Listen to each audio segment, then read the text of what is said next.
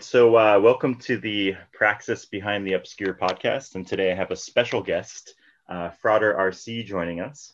And so, instead of me, you know, giving a whole introduction, explaining you to yourself, uh, why don't you introduce yourself, a little bit about your background, how you got into spiritual practice, and I'm very curious to hear your early education experiences as I uh, I did listen back to some of your podcast episodes, which we can talk about, but uh, you do talk about Rudolf Steiner and the Waldorf system mm-hmm. of education. So yeah, that'd be, be, cool to hear about that as well.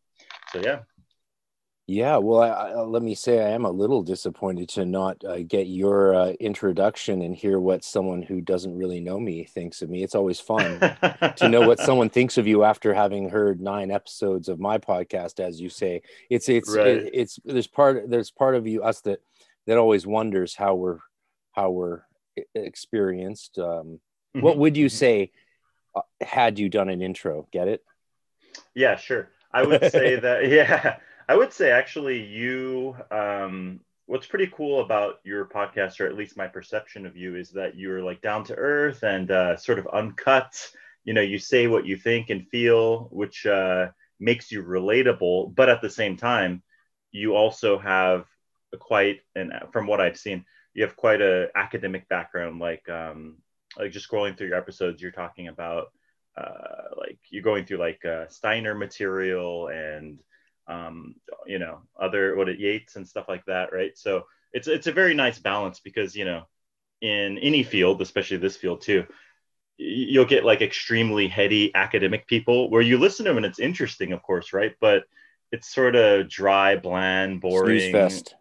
yeah, yeah, exactly. You might you might put on an episode uh, to to fall asleep to before going to bed, right? Yeah. Um, although although the material's interesting, it's not like the material's not extremely fascinating. Like, oh, they just rediscovered this new ancient manuscript, so it is interesting. But it's like, it's not like you, you don't feel like you'd be hanging out, you know, at a cafe or a bar with this person. Does that make sense?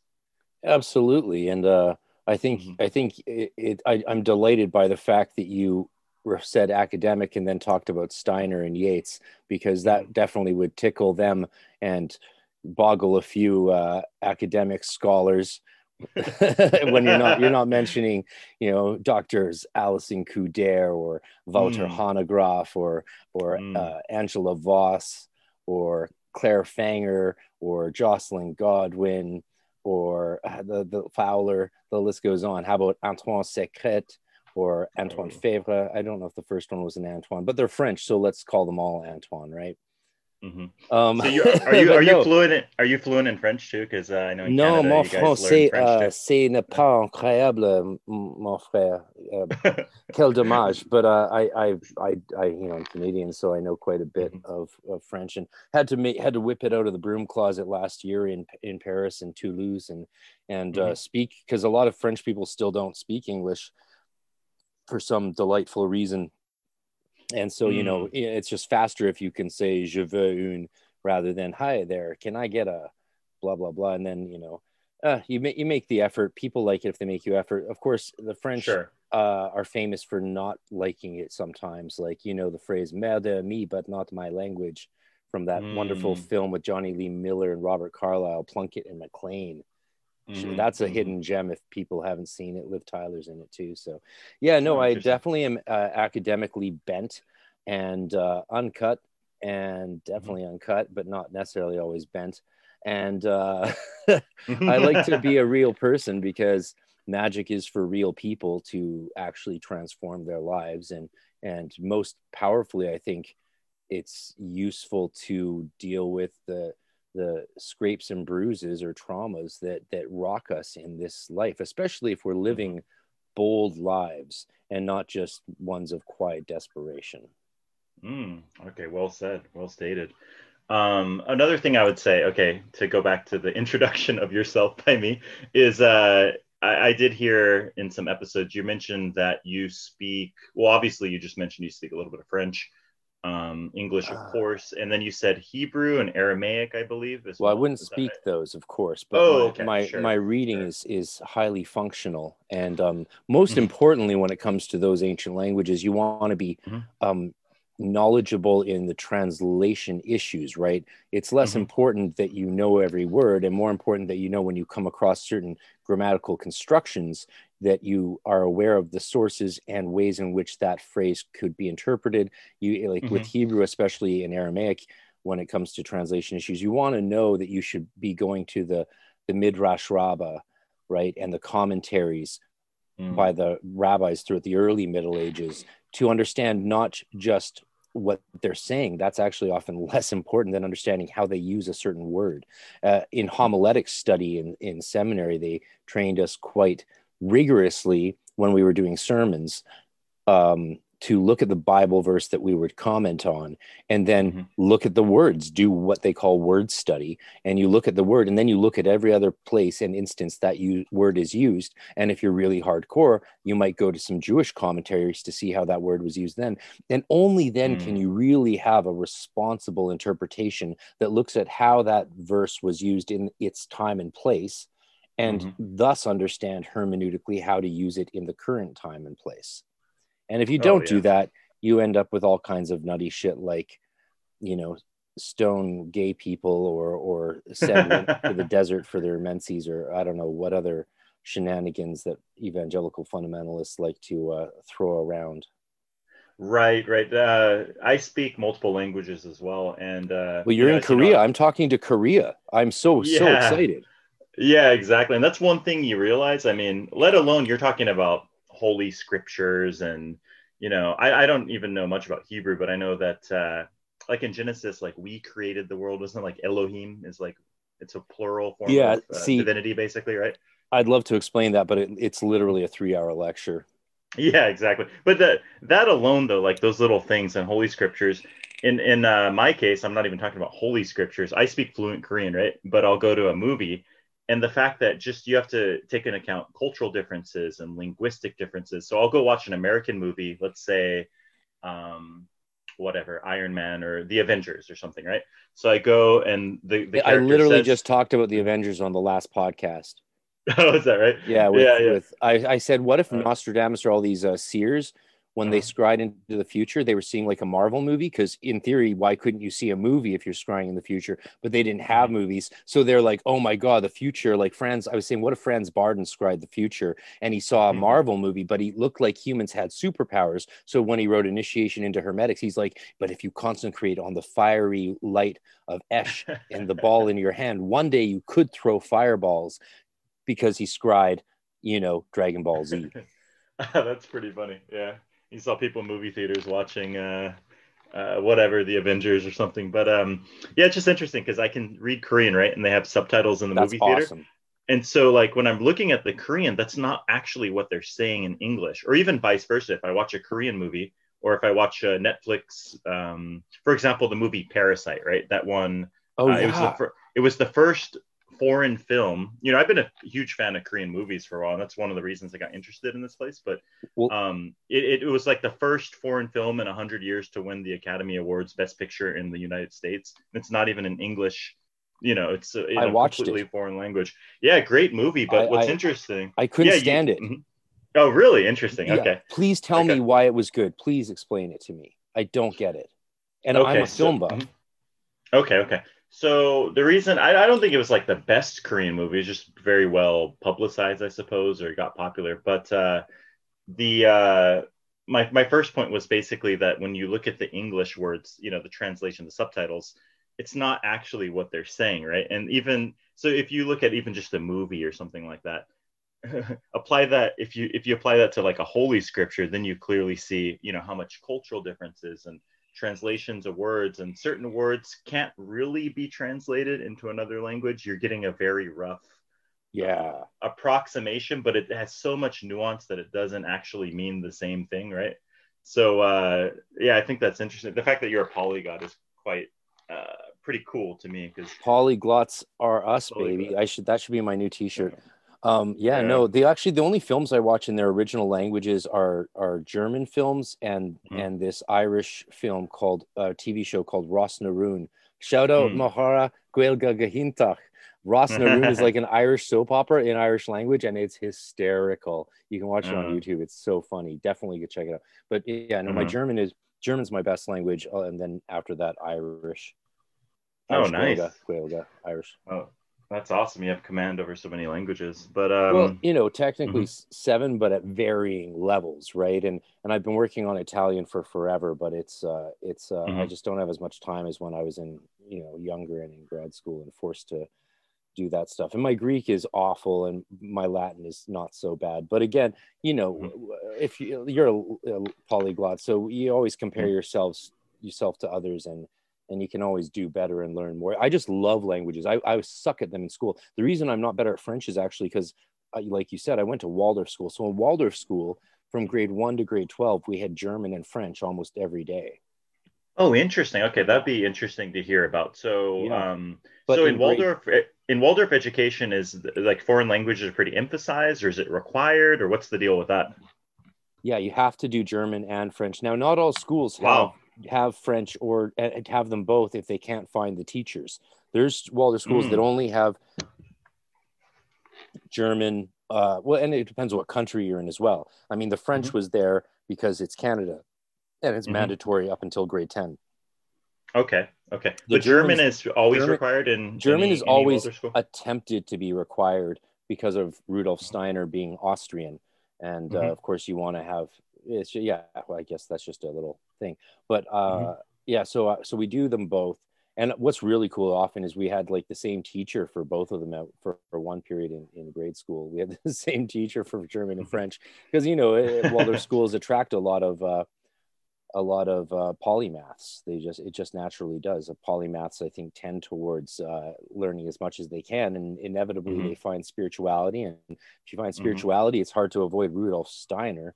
And uh, next thing you know, they're they're teaching Waldorf school on the side. A lot of them have to do it on the side though, because like starting and finishing salary at my Waldorf school was thirty eight thousand, and by the time I graduated, Wow. it had dropped to thirty six.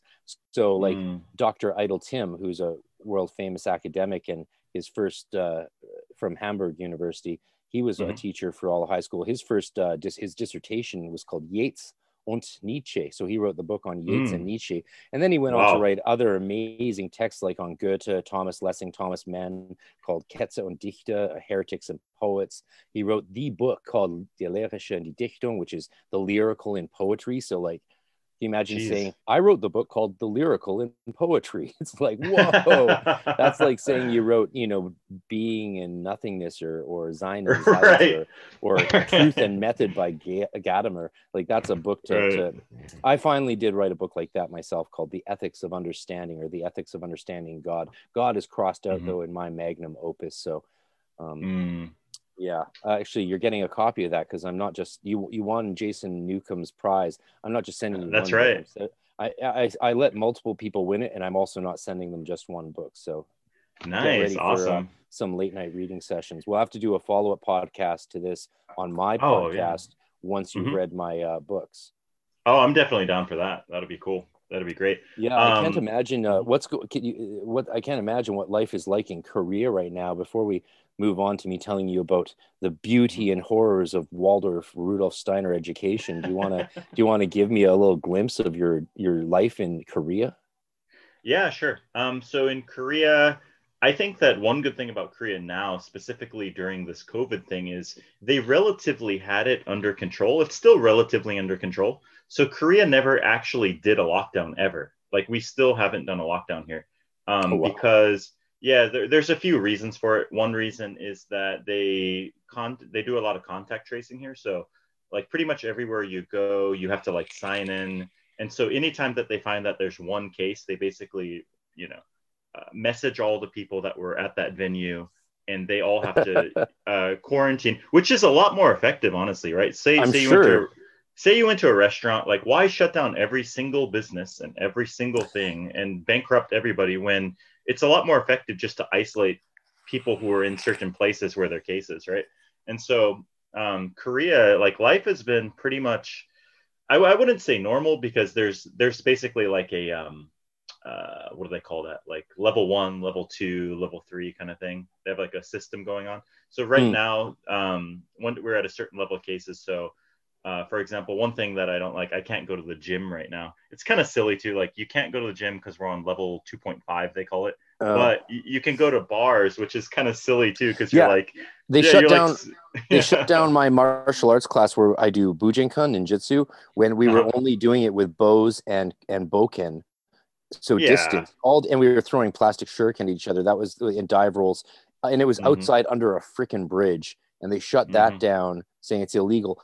And it's illegal for me to go outside and talk to a friend six feet away or two meters away but it's right. not illegal for me to go to a bar and have drinks with five other people. Yeah, it's ridiculous. I what? mean, if any, it's almost if like anything, they're not trying to stop this disease at all. Huh? Uh-huh. Yeah, yeah, yeah, exactly, exactly. It's almost if like anything, there's something else going on. See, I'm safe. Right, exactly. Now I got the Gates microchip implanted into my hand. I mean, I don't know if it's actually the legit Gates microchip because it was just this guy in the alley who gave me this thing to inject. So mm. I'm not sure, but like you know. right, right, right, right. It's just silly, you know. It's really silly. But I mean, one good thing is just reading. You know, I have friends that are in the UK or in California and these other places, and you know, for how much I'm, I'm complaining, it sounds it's pretty pathetic. I'm complaining about not going to the gym. Big deal, right? Can work yeah, out at home. but but i'm looking at other people like in uh, a friend in england you can't even leave your house like oh the it, the the videos of stay at home order and stuff? Like yeah, jesus the, the, videos of i have lots of friends in england and the videos of the arrests on the boardwalks and stuff is just is disgusting right? Like so we're doing pretty here in good in canada here because also the canadian mm-hmm. government gave everyone who needs it two grand a month since last march. So right a, it make it really puts uh, us in stark relief to the United States in that fact. Oh, yeah. Of course, I think they're just sedating Canadians so that we don't, uh, you know, uh, protest or riot until America's does whatever it's going to do, and then they're going to move on to here but i hope not like mm-hmm. i'm being careful no matter what for the next year even it's i'm going to be in lockdown for the next year because me and my sister are looking after our mom and i have have mm-hmm. friends whose parents have died from this so it is oh, okay a very serious real thing and it's broken the hearts of many people i love and that is that is oh not, for sure for sure that is not good yeah, exactly. And, uh, I, I, I, didn't mean to like trivialize it or anything. And this it's like a real disease, and I'm not a yeah, conspira- I, I had necessarily it, a conspiracy theory. I had it last year when it first started. Oh, okay, okay. Um, I'm glad you're doing well now. But uh, I think the main point was that there there are certain ways to handle things efficiently and to think about the big picture, and then other ways where you're just making ridiculous rules on people's lives, and it's not even really stopping the virus. You know, it's not even. Well, um, it's not the best saying, approach. You know. Yeah, exactly. Yeah, like Mm-hmm. You know the, the, the yeah the laws don't make sense but we are not going to go if we go further right. down the rabbit hole we're going to end right. up with tinfoil hats and uh, my oh, tinfoil sure. i left my tinfoil hat at the last you know uh, alien mm-hmm. spaceship rally so right Let's right talk about magic or or waldorf school if you want which is the same thing i mean uh, mm-hmm. rudolf steiner essentially created a school and he didn't mm-hmm. create it for the same reasons it became but it was created out of the ethos of Rosicrucian Hermeticism. And to mm-hmm. this day, it is a Rosicrucian Hermetic school, but they're very smart about it. They don't, they, they ardently believe they should not put their beliefs or their studies of Steiner and the occult or esotericism, as they call it now. Steiner's book, An Outline of Occult Philosophy, that I had when I was young, stolen from my mom's library, of course, um, now is now is being republished as the an outline of esoteric science instead of an outline of a, occult science. So they changed mm. the names with the times, of course, be, to make it more uh, germane, since the word occult has been associated with some darkness in the demonic crowd and Satanism, sure. and also it's been a, a misused in uh, I think uh, conspiracy talk. Like in the conspiracy theorists, they think that Golden Dawn and and the OTO and Freemasonry and Rosicrucians are all part of this Illuminati conspiracy for globalism, which is just ridiculous, especially if you right. see the fact that most of these places can't barely afford rent, let alone attract new members. so yeah, like, exactly. You think the OTO is part of some global conspiracy? Oh, well, brother, well, I don't know what to tell you. You're in for a disappointment. yeah, exactly. Exactly. They're more about uh, other things. Mm-hmm. Uh, speaking of that, it's funny. Well, my uh, my grandpa was like a 33rd degree Scottish Rite Mason, Shriner, um, published, and you know he was a pretty high up Freemason out in California. But uh, that's awesome. Yeah, yeah, my, my, yeah, great, yeah. my mom's grandfather was too. Oh, that's, that's why awesome. I became a Freemason. Yeah. Oh, that's awesome. Um, one funny thing is here, I'm I'm uh, somewhat close with the uh, the brothers at the lodge here, right? And I haven't joined yet, but uh, one funny thing is there was a Korean. Uh, I don't know if it was a journalist or something like that, but they kind of infiltrated the group. They never joined, but they kind of hung out or whatever at the events. And apparently, they end up writing some like it might have been an internet article or blog. I don't know the actual extent of it, but how they how this Korean guy went to their like you know meetings or whatever and uh, he was like, "Yeah, this is inside the Illuminati. In uh, they have a lodge in South Korea." like he wrote this whole story about like you know how this uh, the guy who you know one of the Masons there is like an Illuminati member, but in reality, just like you said, it's like he's barely he's barely paying rent, and they're barely keeping the lodge going year by year. You know? Yeah, I mean, yeah, Masonry often does have a lot of money, but it also doesn't mm-hmm. all at the same time. I mean, sure, so, yeah. Mm-hmm. Mm-hmm.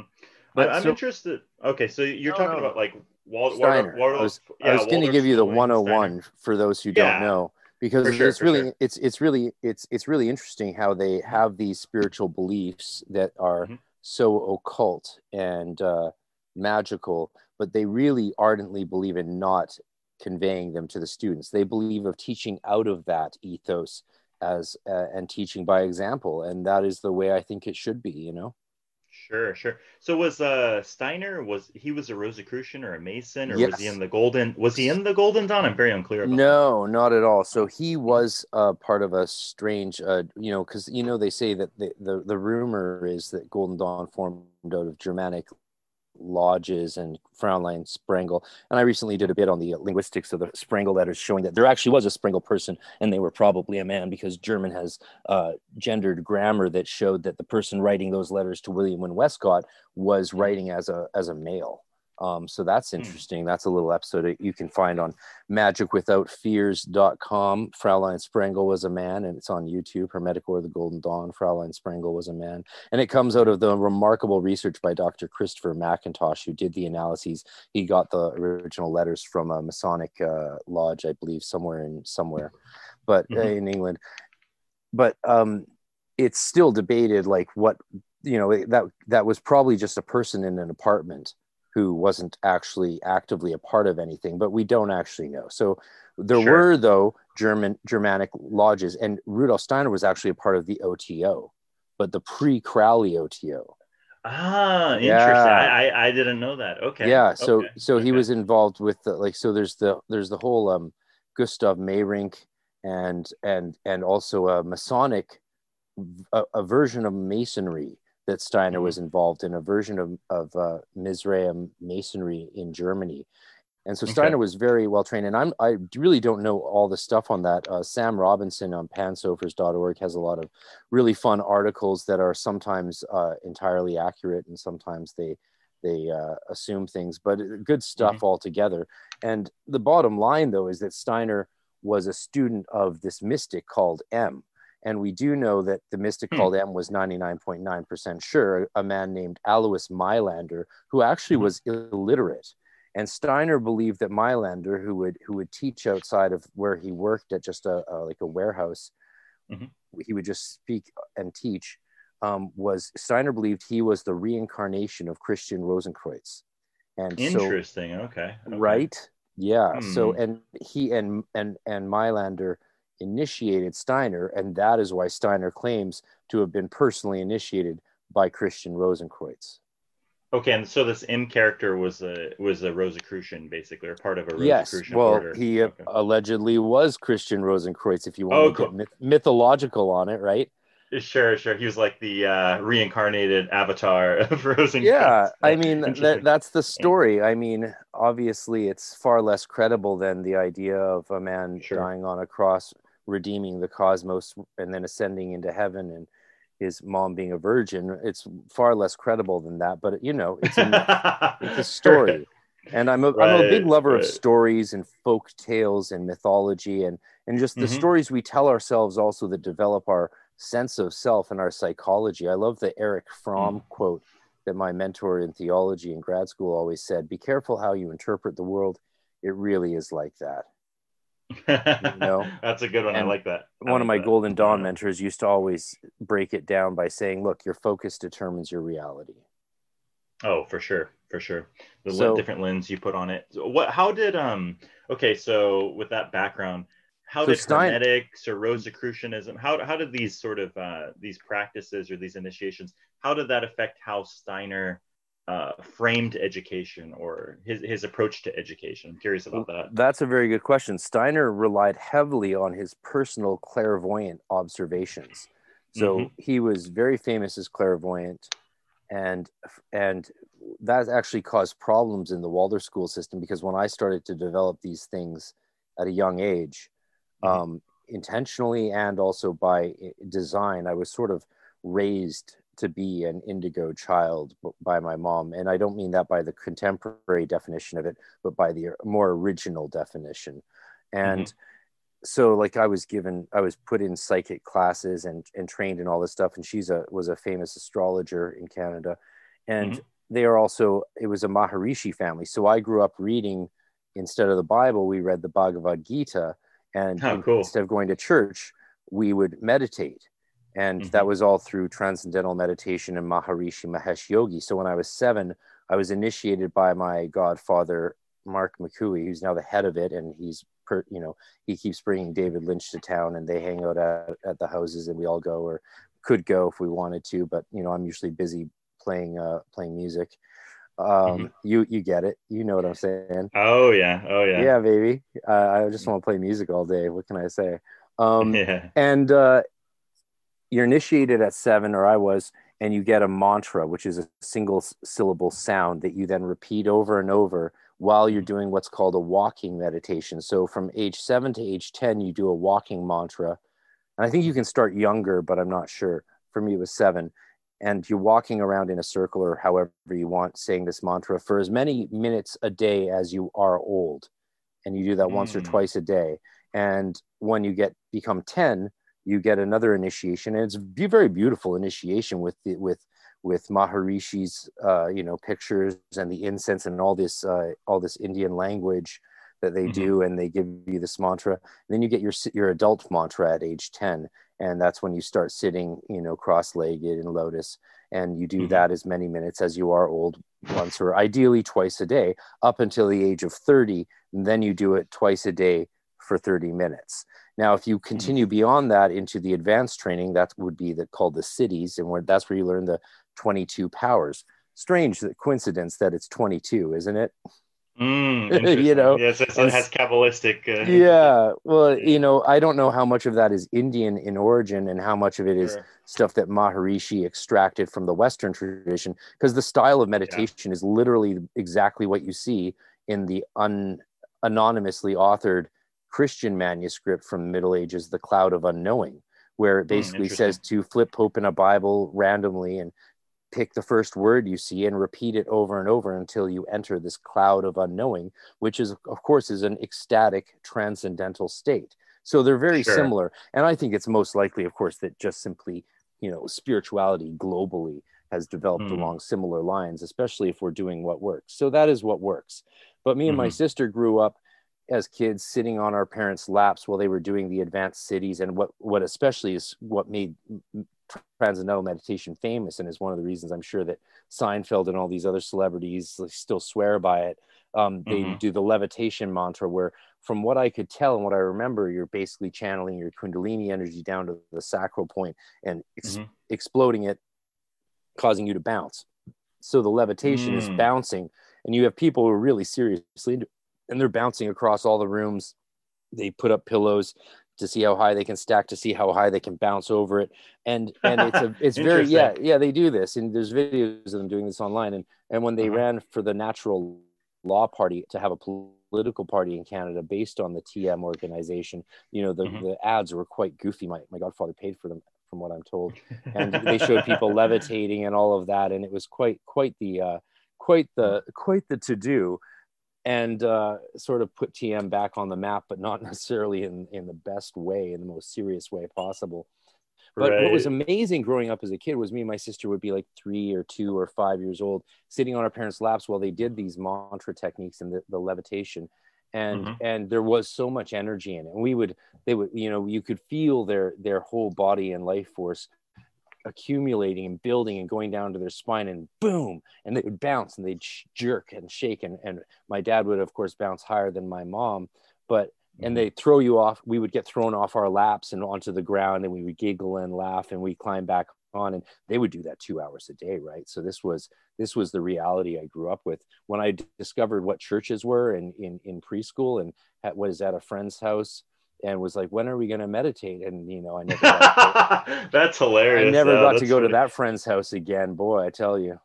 Well what's funny is you started kind of the opposite and many many people start out in like some sort of um you know like a christian church or some sort of formal um I mean, you may call it boring practice or very outer sort of practice, but you started totally like esoteric, occult, meditation, kundalini phenomena and stuff like that. You started that way. You started the opposite way, really, right?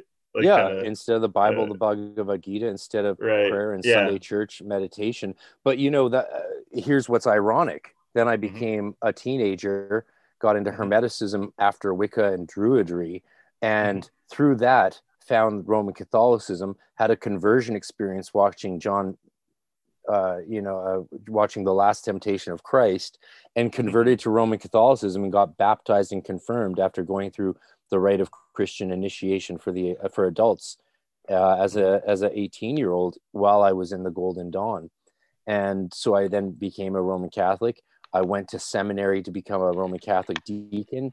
Mm-hmm. Then I changed tracks midway through seminary into Anglicanism and Episcopalianism, uh, and to be on on track for the priesthood. My bishop decided I wasn't called to celibacy, and I was like, mm-hmm. "Yeah, okay, I, I agree, sort of." Uh, well, at first I was like, "What makes you think that?" He's like, "Well, you're having sex with your classmates," and I was like, "Okay." Fair enough. That's not allowed. Um, yeah, yeah you not, know, this might well, not be the path for you. it was an it was a it was an ecumenical, interdisciplinary, multidisciplinary uh, mm-hmm. seminary, so that was highly academic based, the Vancouver mm-hmm. School of Theology, and so, mm-hmm. so, it was completely academic. But it was mm-hmm. also had Unitarian Universalists, it had Roman Catholics, and Unitarian Universalists have a group a subgroup called CUUPS which is basically neo-pagans. So it was it was whatever it was, it was said, spiritual people. I thought you said cucks. I was like oh. No. Oh, that's a, what an interesting group huh? Like an interesting tantra group you got going on. I, am I'm, I'm sure i'm sure there's lots of cuck organizations within neo-paganism. Those oh, people oh, yeah. are, are, are crazy awesome. Yeah they're into all kinds of stuff. I was lecturing at pantheacon in san jose uh, in february last year right mm-hmm. after I recovered from COVID. And uh, mm. of course, I didn't know it was COVID till later. But uh, mm-hmm. yeah, they, they they they would have like ho- they have entire suites in the hotel that are all like like Celtic fairy orgy parties and stuff like that with lines down the hallways. Um, of course, funny. that's that's where often some of the coolest occultists are to just sit in the corner and have a good conversation with. But yeah, no, those mm-hmm. occult conventions. I hope they come back because I, I only started to get my taste for them as my uh, my uh, sort of magical uh, public magical career was just taking off and uh, i and like i had the i had mm-hmm. i had a massive room sold out for my presentation on the hermetic uh, wb yeats's hermetic order of celtic mysteries i mm-hmm. I, almost, I walked out of the room I was lecturing in because I thought I was in the wrong place. I was expecting a circle of 12 people in, in chairs, uh-huh. and instead they was jam packed and people like Mary K. Greer, who wrote Women of the Golden Dawn, and other authors were there. There was three mm-hmm. rows of OTO temple leaders, and all. It was just overwhelming, and I was like, Jesus, sure. okay, well, okay. Uh, I, I, I, my whiteboard presentation wasn't going to fly, so I, I winged it for an hour and a half and just told them the truth about what I knew of the subject instead of uh, I, you know, I, they should have given me a heads up for that conference, really, and been like, you know, this is going to mm-hmm. be in the biggest room, and you should have a projection thing. But that wasn't the impression they had given me. They'd given me the impression, look, you know, there'll be like 20 people there, and they'll sit in a circle, and you can do some demonstrate some. I, th- I thought we were going to uh, try practicing Yeats's W.B. Yeats's own uh, evocation of the King of the Fairies Midir and that was my mm. plan for the event and we were going to work on that and, and practice it and do some techniques and have a little bit on history but you know when mm-hmm. i walked in there's like 200 people there and it's jam packed and and uh, yeah. they give me this microphone and i was like mm. oh my god um, so that yeah. was just kicking off when covid happened really put a kibosh on on my year's plans i had to cancel an entire book tour from california to texas down to miami i had to cancel mm. all these things and uh, but you know people are in much worse uh, straits than me, and I eventually did get out of California safely back to Canada. So, amen. Mm-hmm. Yeah, definitely. Um, I was going to say, yeah, the uh, to go back to backtrack a bit. So you talked about your background, the uh, Maharishi Mahesh Yogi stuff, transcendental meditation, growing up in Waldorf, um, and then later getting onto the Golden Dawn and everything. I'm I'm just curious, like what. So the fact that Steiner had all these esoteric influences and I remember, I think I listened to an episode where you're talking about you learn to read later on, right? And uh, they focus yeah. more on like your emotional development. Yeah, I'm, I'm curious, like, yeah, how, you're, how you're not allowed. Applied? You're you're you're not. You're discouraged from learning to read until you're nine or ten, uh, mm-hmm. until basically uh, grade three.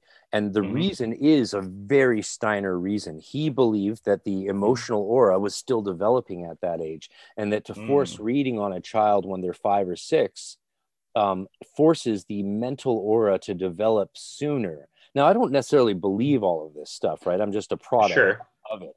Um, and sure. I, I, I, certainly never did Steiner's uh, work or experiments with aura perception in that way. But mm-hmm. he, but it does sort of make sense if you think about just the uh, psychological development of in childhood.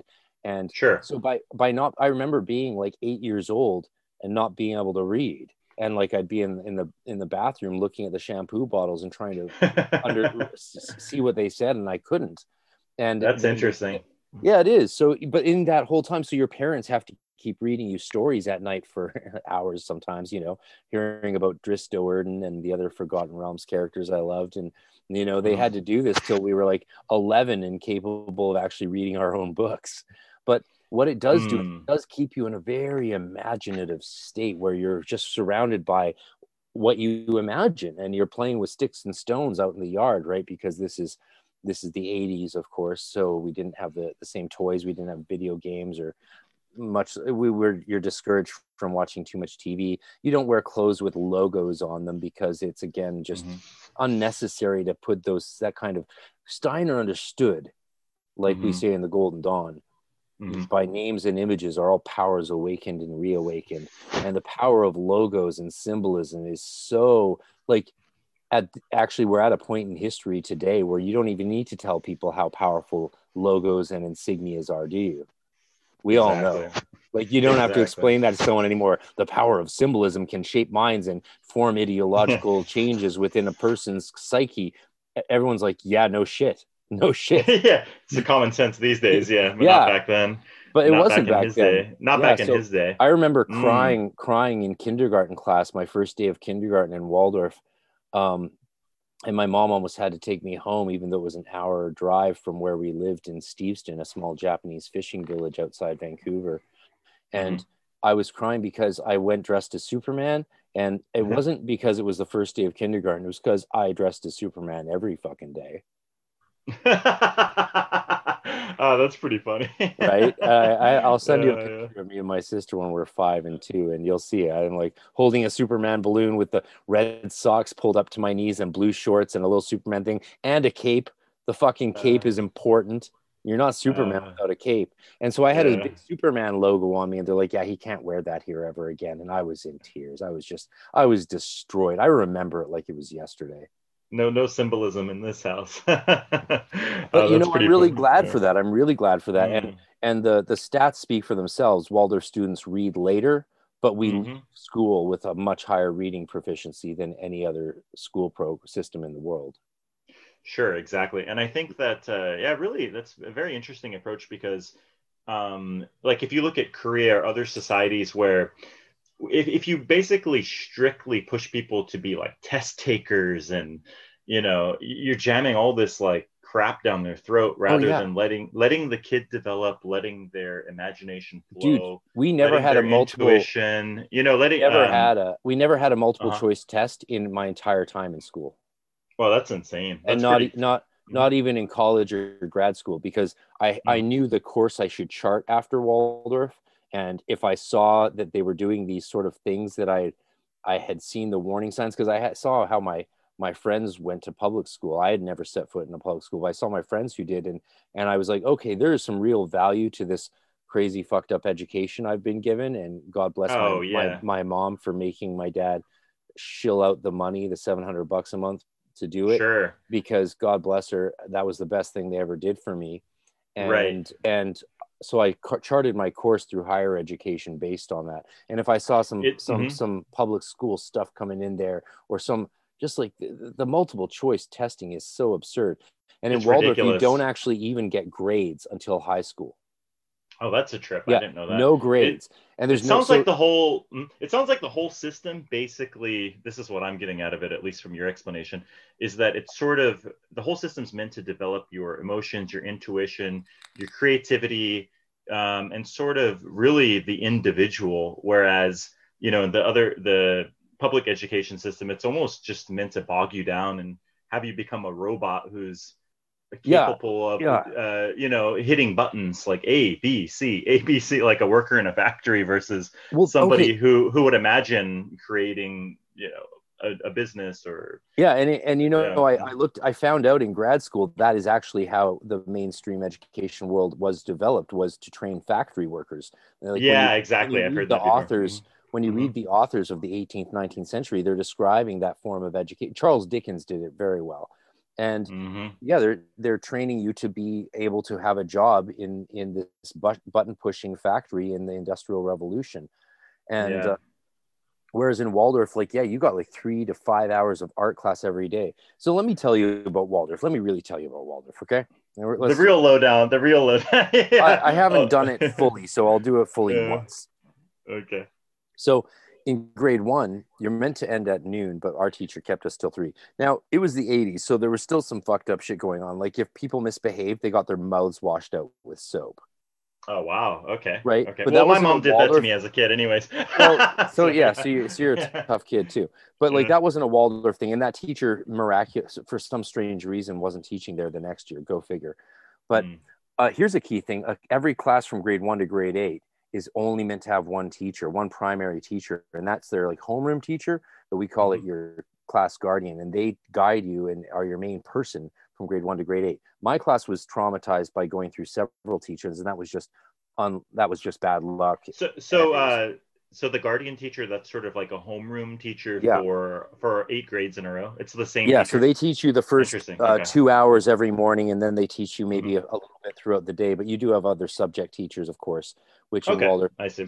coloring painting and knitting and then recorder um, and then you have a different guardian for high school and again in high school you start the day with your main lesson or in the german hauptunterricht the, the, the top lesson and that's a Mhm. two hour lecture um, that have, lasts for three to five weeks on one subject and it's cool Hmm. subjects like in grade nine the last course of the, the last main lesson of the year was called the aesthetics of language talked by taught by dr idle tim who was this world-renowned expert on yeats and nietzsche and also That's awesome. spent his entire phd years 10 years of doing his his his phd in ireland with a german celtic folk band in the town of roundstone playing in a band called the beta folk playing celtic ballads from the child book of ballads which is this famous collection of all the ballads of scotland and ireland so Mm-hmm. Oh we- yeah, I'm, I'm familiar with that. Yeah, that's awesome. yeah so It really we- attracts. so- uh, what's what's so cool is it attract you guys. Um, the Waldorf system. It attracts such an eclectic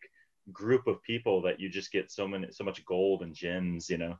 oh yeah up, it sounds like yeah. Whereas like in, in public education, you're just getting like, you know, just recitation of you know. It just seems like a factory Yes, for yeah. producing lemmings or people living Yeah. lives of quiet desperation um Honestly, for for me, I mean, we'll get into this later, but for me, uh, what really freed me from not becoming a robot drone was in uh, freshman year of high school. I started taking acid like once a week, and that got me yeah that that that basically freed my mind from not being a drone. I remember sitting in um it was uh English class. This is in freshman year. And I'd taken like three or four hits of acid and we are listening to Romeo and Juliet, right? It was just uh it was on a, a cassette or whatever, right? And so it was uh they're playing it Romeo, Romeo and I just hear like all the audio starts distorting. I'm looking around, I'm like seeing the teacher's aura and like energy vibrating off the teacher.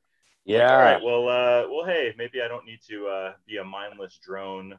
Um, when when did you start being able to see clairvoyantly Um, I don't know. I would say I was very intuitive as a kid, but yeah me too right Yeah, yeah. I mean, you, yeah, growing up the way you. Would you remember when you actually first started seeing though the energy emanating off of matter?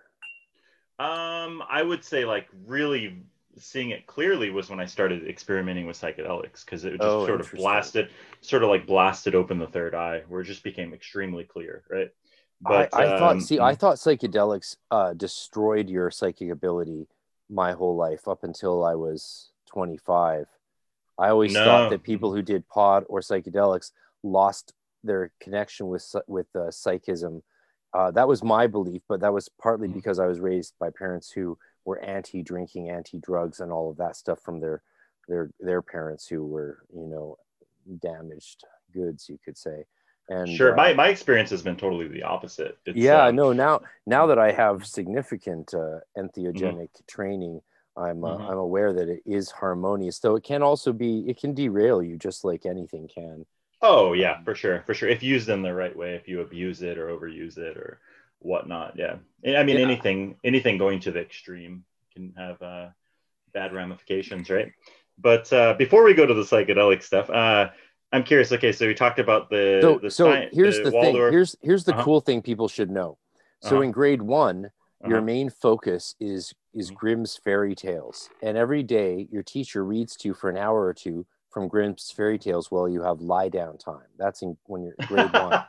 Yeah, so you lie down, cool. and the Uh-huh. te- and you just and, and and the musical instruments every year has a different instrument regime and a different Mm-hmm. knitting regime so in grade one you do finger knitting you do certain tons of art stuff which i won't get into the the form drawing or the eurythmy which is amazing. Eurythmy is like weightlifting for the aura but don't don't don't don't tell people that or that we'll get a bunch of magical schwarzeneggers out there doing crazy stuff.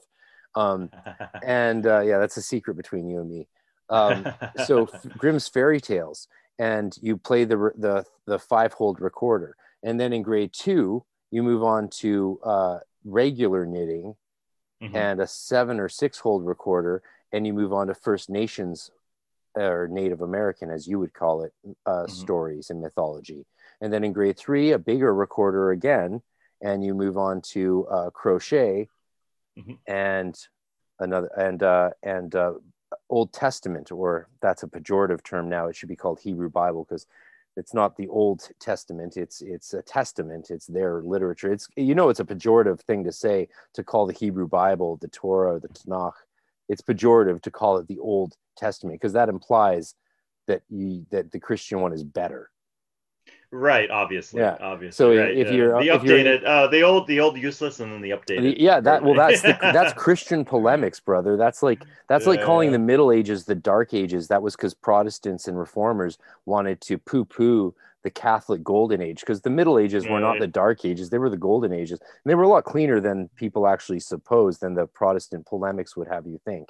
But you know, that's a story for another time. So, and then in grade f- at four, you're like doing uh, four needle knitting, and you're Mhm. doing uh, the uh, the Norse mythology. Then grade five, you're doing Awesome. the and and you start you have to pick violin or cello, and you start playing one of those two instruments every day. And grade five, you do Greek mythology, and then you get to be so an cool. orchestra. And then in grade six, you do Egyptian mythology. Then in grade seven, you do world history mythology. And then in grade eight, you do modern modern history mythology because it's all taught to you in the framework. That's my point. It's all taught to you so in the framework of mythology. Isn't it dope? Because like when you're so when you're studying napoleon bonaparte you're like so basically he was like moses who was a douchebag. It's like yeah yeah, that's so cool. I mean, uh, the structure is fascinating, and it's so cool. They take from all these different sources and tie it together at the end and everything. That's awesome. yeah it is Uh-huh. pretty cool so and, and then in high school all of What a sudden it's like adult time grade nine high school it's adult time you are all of a sudden given all of this freedom you can leave the school property at lunchtime you, and you're taught you're treated like an adult you can eat during Mm. class in high school because you can have a slurpee there if you want if you have to get up Mhm. and go to the bathroom you just get up and go and you don't have to ask like you know instantly it goes from grade 8 to grade 9 you're an adult but i Right, have my can- spiritual think for yourself. Think for yourself. You can act for think yourself. for sort of yourself question Mhm. authority Authority. think for yourself question authority that we're, we'll talk about tool later right Yeah, exactly. exactly. you're a tool fan right Oh, huge tool fan. Okay, really yeah. big tool fan. Yeah. Mhm. yeah okay so you did you see me on my Instagram live stream the other day jamming prison sex on my eight string lute. Oh no, I missed that. I'll have to see if I can pull it up. I'll have to see if there's a way to pull it up though. Yeah. I was or, you, pretty or you're gonna have to. You're It's, it's on it my again. Instagram, brother. It's it's on Oh, my okay, my okay. fratter.rc Instagram.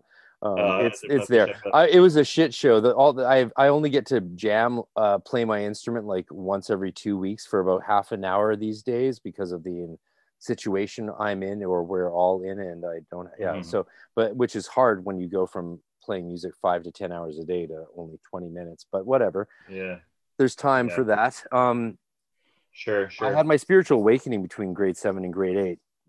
Mm, okay, That was traumatic. That was traumatic. What, and what I went from being a very Mhm. athletic, sporty Mhm. kid to being like a goth reading Anne Rice. And the Mm, reason okay. is this is something I haven't talked about before. The reason is I found this fire awakened above my head while I was Mhm. watching a forest fire in the Okanagan in Penticton in 1994. A very famous, it destroyed like, you know, 10 10,000 homes and half a million acres or something like that. And while I was Hmm. watching it, there was this like, all of a sudden, this like light or flame that went on above my head. It's like the fire I was looking at awakened a fire above me and a fire above my head. And what's really interesting to me about that in retrospect is I wasn't familiar, of course, of course, I wasn't familiar with Mhm. the story from the Bible of Pentecost Mm, when the, okay. the apostles after jesus had died on pentecost all had these flames appear above their heads and awaken them right, right, So, right. i remember didn't that, know that Mm. story at all we didn't even learn it when we did old testament mythology in grade three because we never did new testament there was never any jesus stuff not once in waldorf Interesting. which is even though Steiner believed he was initiated by Christian Rosenkreuz and was, you know, a Rosicrucian envoy of the world. And Mhm. remind me later to tell you his connection with the Golden Dawn, because there was a brief connection that is very important that people don't realize. It's it's new scholarship, you could say. Um, okay. but so Mhm. that awakened me and during that summer i uh, my mom took me to her, her with her boyfriend who was a top person in the rosicrucian AMORC ancient mystical order rosae crucis and also a witch and he's the one who told me that Mhm. magic was real and occultism was real and there was actual spells and so i was like okay i need to i need to check this out because i didn't believe him at all i thought he was full So your mother's so your mother's boyfriend was in AMORC in the Rosicrucian he was order. he was a Mhm. high level AMORC guy and Mhm. Aren't they based out of uh, San Jose? Yeah, yeah. So I went. Okay. My mom actually took me down there when I was 15 to try and test out of the Junior Order of Torchbearers and get permission to study the adult material because I was a I was a little a little uh, prodigy, I guess, and needed Mhm. to needed to not do the the the lame child stuff. But um, we went to. I woke up after that night staring at that forest fire, um, Mm. and feeling this awakening outside a Pizza Hut, and feeling just like the energy. that's usually like- where uh, most. Uh, that's where I hear most uh, spiritual awakenings happen. Usually in front of Pizza Hut or Starbucks or Oh, dude! I, you know, I miss, one, of- one, of- or Walmart perhaps. I miss I miss pizza. I want now. I all I want to do is eat pizza now, and I can never get to eat pizza for the rest of my life. I, I'm a celiac, so I I Oh, no. literally I literally will never have that taste in my mouth for the rest of my life. And yeah, there's gluten free, mm. dairy free pizzas. It's not the it's not same the same. thing. It's not the Yeah, same at all. It's like yeah. beer. I was a Guinness Yeah. lover. I, I'm Guinness is good for you all the way. And do you know mm. what the problem is with gluten free beer? It's missing that thing that gluten provides, and that thing is called yumminess. yeah, right? exactly. The, like, the gluten is actually Yeah. what makes the beer. So it's it's a travesty of epic proportions. And when I meet the holy of holies face to face, I will certainly raise my uh, concerns. objections, concerns, and Yes. objections. I have a few words to share with the Lamb of God about this whole celiac thing. But I'm Right. grateful to be alive because, you know, when I was Oh, 30, 30 doc, when I was 30 years old, doctors told me I had five years tops left to live. And now I'm turning 40 on the 31st of this month in January. So Nice. amen. Glad to hear you're doing Amen. Prove those doctors wrong. They're a bunch of fuckers. Exactly. Yeah, That's good. um, That's and- good you're doing well. So I woke up the next day Mhm. and after that awakening and feeling my whole energy, I felt my whole aura vivified. And I'd never experienced the aura before, despite years of meditation and all that. Mhm. And it, my whole body felt on fire with this flame that was very much sitting above my head, over my Mhm. forehead. And I woke up the next day and there was this one phrase in my head. And the phrase was, it's sort of adorable because it's so childish, but it was like, I have to be an occult. And mm. I didn't know the word occultist, but I knew the word occult from White Wolf Publishing's Vampire the Masquerade. Mm. Okay. That's interesting. So I, knew to, mm-hmm. I knew I had to, I knew that awakening. And it was really weird though. I remember waking up in the tent on our summer vacation in Penticton, knowing I had to be an occult. And we went to these bookstores and I got a book on Druidry and then I got a book on on Celtic Magic by DJ Conway. And we bought all these little love potions and all my mom spent hundreds of dollars, I'm sure, buying me and my sister whatever we wanted and stuff because you know, divorced family, parent parental guilt is all you have to really trade with it. And I mm-hmm. started mm-hmm. I read the whole book on the drive back to Vancouver, like a five hour drive from Penticton to Vancouver. And mm-hmm. it was the first time I'd ever read an entire book in my life was DJ Conway's Celtic Magic. And I was I was so on fire by the time I got back. I was like, I, I, I'm not going to be a druid. I am a druid. I am a Celtic druid magician motherfucker. That's mm. what I mm. am. And I, I looked at the book and I said, what's Celtic, mom? What's Celtic magic? And she's like, Celtic. That's what, that's what we are. I'm like, we're Celtic. Mm. I thought we mm. were white. Come on, I thought we were white. And I, oh, and oh, she's like, funny. no, we're Celtic. And I was like, well, but we're English. She's like, no, we're not English. And mm. when we got mm. home, she sat me down and took out a globe and mm. she shows me Ireland and Scotland. She's like, that's where our family's from. I'm like, but how come all my cousins are English? Mm-hmm. How come, like, you know, Aunt, Aunt Cheryl and Aunt Uncle Tony and, mm-hmm. and cousin Matthew and Sarah, my favorite cousins, they're all English. She's like, well, here's the thing, honey, they're not actually related to you. He's like, they are the children of your adopted grandfather before he married your grandma. I'm like, so wait, Papa is not my grandpa? She's like, not by blood. Mm, I'm like, okay. but but but the but the rest, I was like, so so I found out that both my parents had had parents that were Irish and Celtic and Scottish, and like my grandma's dad left Dublin in 1915. Good timing for the mm. 1960 1916 uh, Easter Rising and mm. uh, and and they had both died off from alcoholism and despair. Um, and I have a whole song about that called "Song for My Mother," and mm. they. Uh, so I never met them, and I grew up with these adopted parents with adopted last names. So my family's last name was uh, Precious originally, mm-hmm. which was an mm-hmm. English mm-hmm. name, though from an Italian root. But the actual family name was Houghton, out of Dublin. Mm, so Geraldine, my grandma, my who's just turned 98, is four foot 11. She went to the mm. hospital with heart problems like last year and mm-hmm. drove herself home two weeks later. That's a tough Irish, that's a Dublin woman, man. She's like not gonna die. She's like she's got COVID. fighting uh, she's got fighting Irish in her veins, you know? Yeah, yeah. This is uh, this is one of those women who would have like totally been part of the IRA if they hadn't bailed on back in 1915. Yeah, oh, that's pretty crazy. So, so you, got, it seems like you had you had like a double awakening. Like you had the spiritual sort of uh, awakening, and then at the same time you had this sort of an awakening or a revelation about your identity or your your lineage yeah. as well. And yeah. after that, my mom started taking me to psychics and putting me in these classes. And you know, I, I remember setting up my first altar from that DJ Conway book. I have a photo of it. I'll send you. And mm. and and you know, I, but I remember sitting there and thinking, well, what now? because there was no training for what to do after that. There was no actual mm-hmm. how to do it. And I found then all the Scott Cunningham books she had bought, and I started practicing Wicca and Druidry okay. and mm-hmm. and doing what I could with that.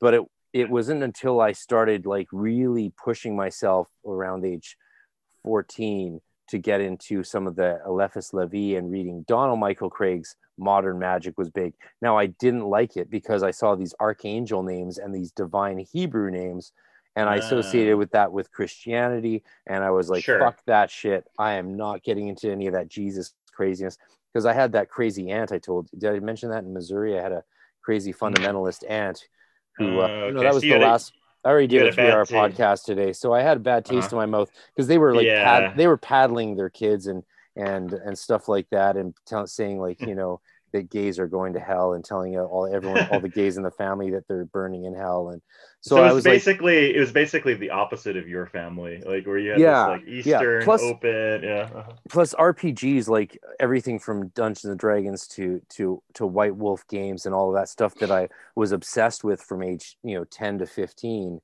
that mm-hmm. stuff all really was very anti-christian in a way so i didn't understand yeah. that there was a mystical side to this stuff and i had no sure. idea I had no idea that Rudolf Steiner was connected or Waldorf School was connected to this stuff because they don't tell you that. They don't tell right. you that. They just educate you in the most beautiful way you could ever imagine. And it wasn't until I right. came back from that vacation and then in grade eight, I'm reading Anne Rice. I'm goth as hell, gaining weight. and then I decided I discovered Aleister Crowley. Uh, okay, so that was actually so Crowley was actually your introduction into yeah. Golden Dawn in a way. Yeah. No, once but you find well, out this, about him, you find out about where you know. It's actually even more mm. fucked mm-hmm. up than that, brother.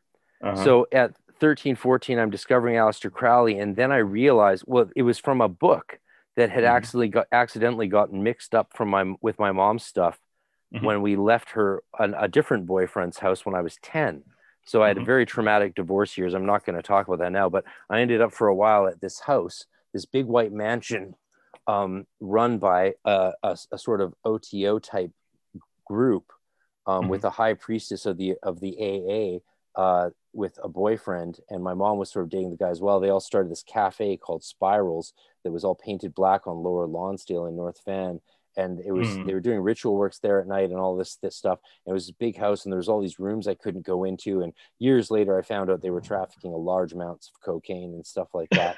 and wow, so I was okay. I was ten, and and the man was quite abusive to me and my sister, and would hit us a lot. And and my mom oh. escaped from that house there in the middle of the night on a dark and stormy night, and took us out of there and and raised us right after that. But this one book got mixed up in her things that was owned by this AA priestess, and it was The Tree of mm-hmm. Life by Israel Regardie.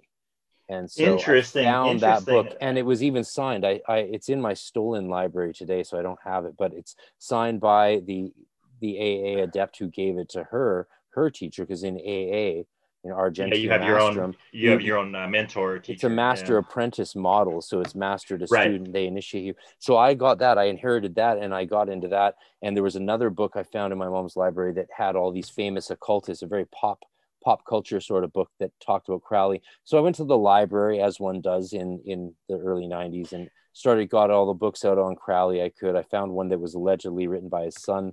Turns out later that I believe it's a forgery by this guy Amado Crowley Mm-hmm. And I read about Aleister Crowley and I did a big dangerous thing. I wrote my grade eight book report on Aleister Crowley and turned it into my teacher. Like we're talking on a word processor, printed it out. I was so proud of this thing. and I was I was gonna shock the shit out of these fucking tight ass teachers and their right. like, you know their their non-vampiric ways.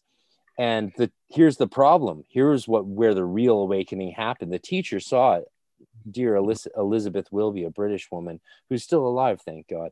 And mm-hmm. she looks at the essay, the biography, which is a big deal for a 13 year old to do. And she says, Oh, Aleister Crowley. I'm like, You've heard of him? Or like, you know? And mm-hmm. she's like, Oh, of course. He Rudolf Steiner knew him and all of those people back in the day. I was like, Wait, what? Like what? that was a big revelation. Yeah, wow. and I was like, okay, I need to pay attention to this Rudolf. So I went through my mom's library and found an outline of occult science by Rudolf Steiner. I was like, what the mm-hmm. fuck is this shit? What school am I in? What school have you put me in? Like, where the right. hell am I? And so I start asking my teachers all these questions, and they're answering them because they have no problem talking about anthroposophy sure, and Steiner with mm. people who ask. If you ask, I'm like, so what's up with anthroposophy? Did Steiner believe in magic? And they'd be like, oh yes, he was a clairvoyant. You're like, wait, what? He was a clairvoyant. They're like, he he right. understood. So they, they don't the tell past. you any of this, but if you no, do a little bit of digging, they don't tell then... you any of it. They don't tell you yeah, any of it, which is so as an adult and a professional educator now, like you know, that's so that's so advanced. That's so advanced. Yeah. The idea of teaching by example is an advanced sure. human idea that that the he, whole human species still has not grokked on a on a global scale. Mm-hmm, mm-hmm. right? I mean, That's if they awesome. did, if they had grokked it, then we wouldn't have governments behaving the way they're behaving. Because by te- in under the ethos of teaching by example, if we were to act the way that the governments that we have currently act, things would be a shit show. Oh, for sure, for sure. And clearly, things aren't a shit show. I mean, the world's quite placid at the moment. Yeah, it's not like they tell you we're we're teaching you this way so you become clairvoyant and you see the world in this way. It's more no, we're giving you the lens to figure it out. We're giving you it's like giving you the tools so Right. that you can kind of put the put the pieces together and figure it out yourself.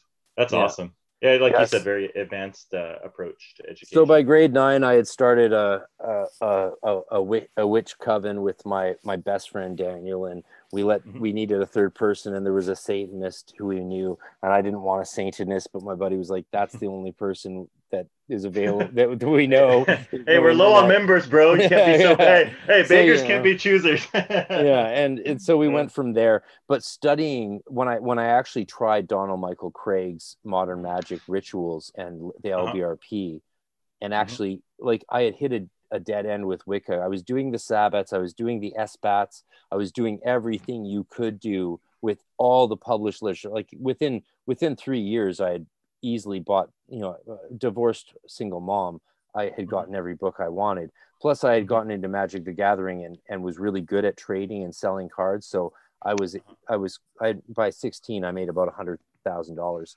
and was able to buy everything i needed and i Mhm. was i bought all the books i read all the books but the Mhm. practice wasn't there i wanted more magic than paganism was providing me and sure, so you kind of when you I- kind of reached a you reached a Yeah, limit basically. I did, Yeah, I did, and Uh-huh. and people, and so I tried the LBRP, and I was Mm-hmm. very surprised by how effective it felt, and Mm. and from there it's history. Like by Mhm. 15, I got my mom to interview, go to an interview with me at the Temple Tahuti, the Golden Dawn Temple in Vancouver, and she signed a How waiver. did- how did you how did you uh how did you find them or how did you look them up because this is all them- like obviously found- pre-internet and stuff you This know, is right? 1996, brother.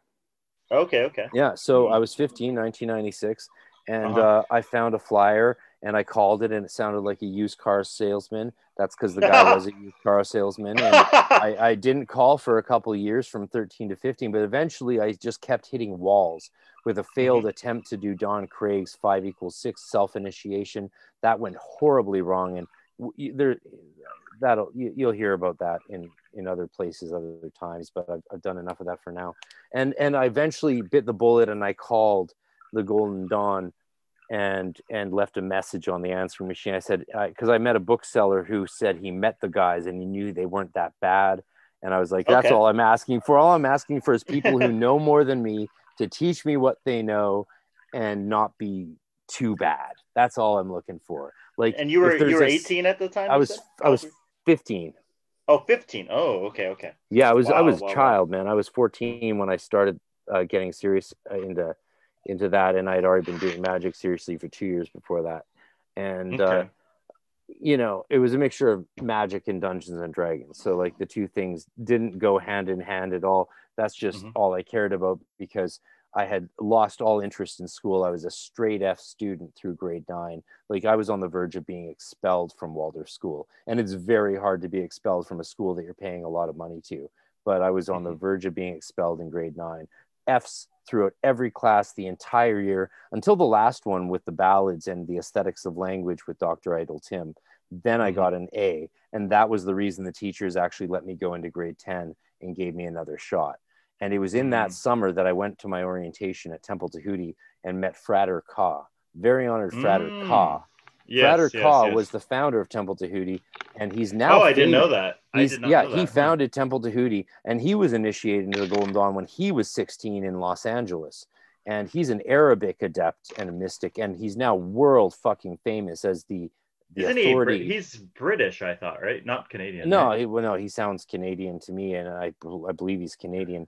I oh, I didn't know that. Okay. Uh-huh. I mean, his his yeah. I don't want to out him too much, but very Okay. Frater He's he's Yeah. famously known as the author Nineveh Shadrach these days. Mm, Yeah, okay. but to, to us, he was just Mimo. oh, okay. Okay. No I, name. I mean? I'm not I'm not going to tell you his name is Mamdou Mhm. Al Day, but that's his name. Um, Mm, okay.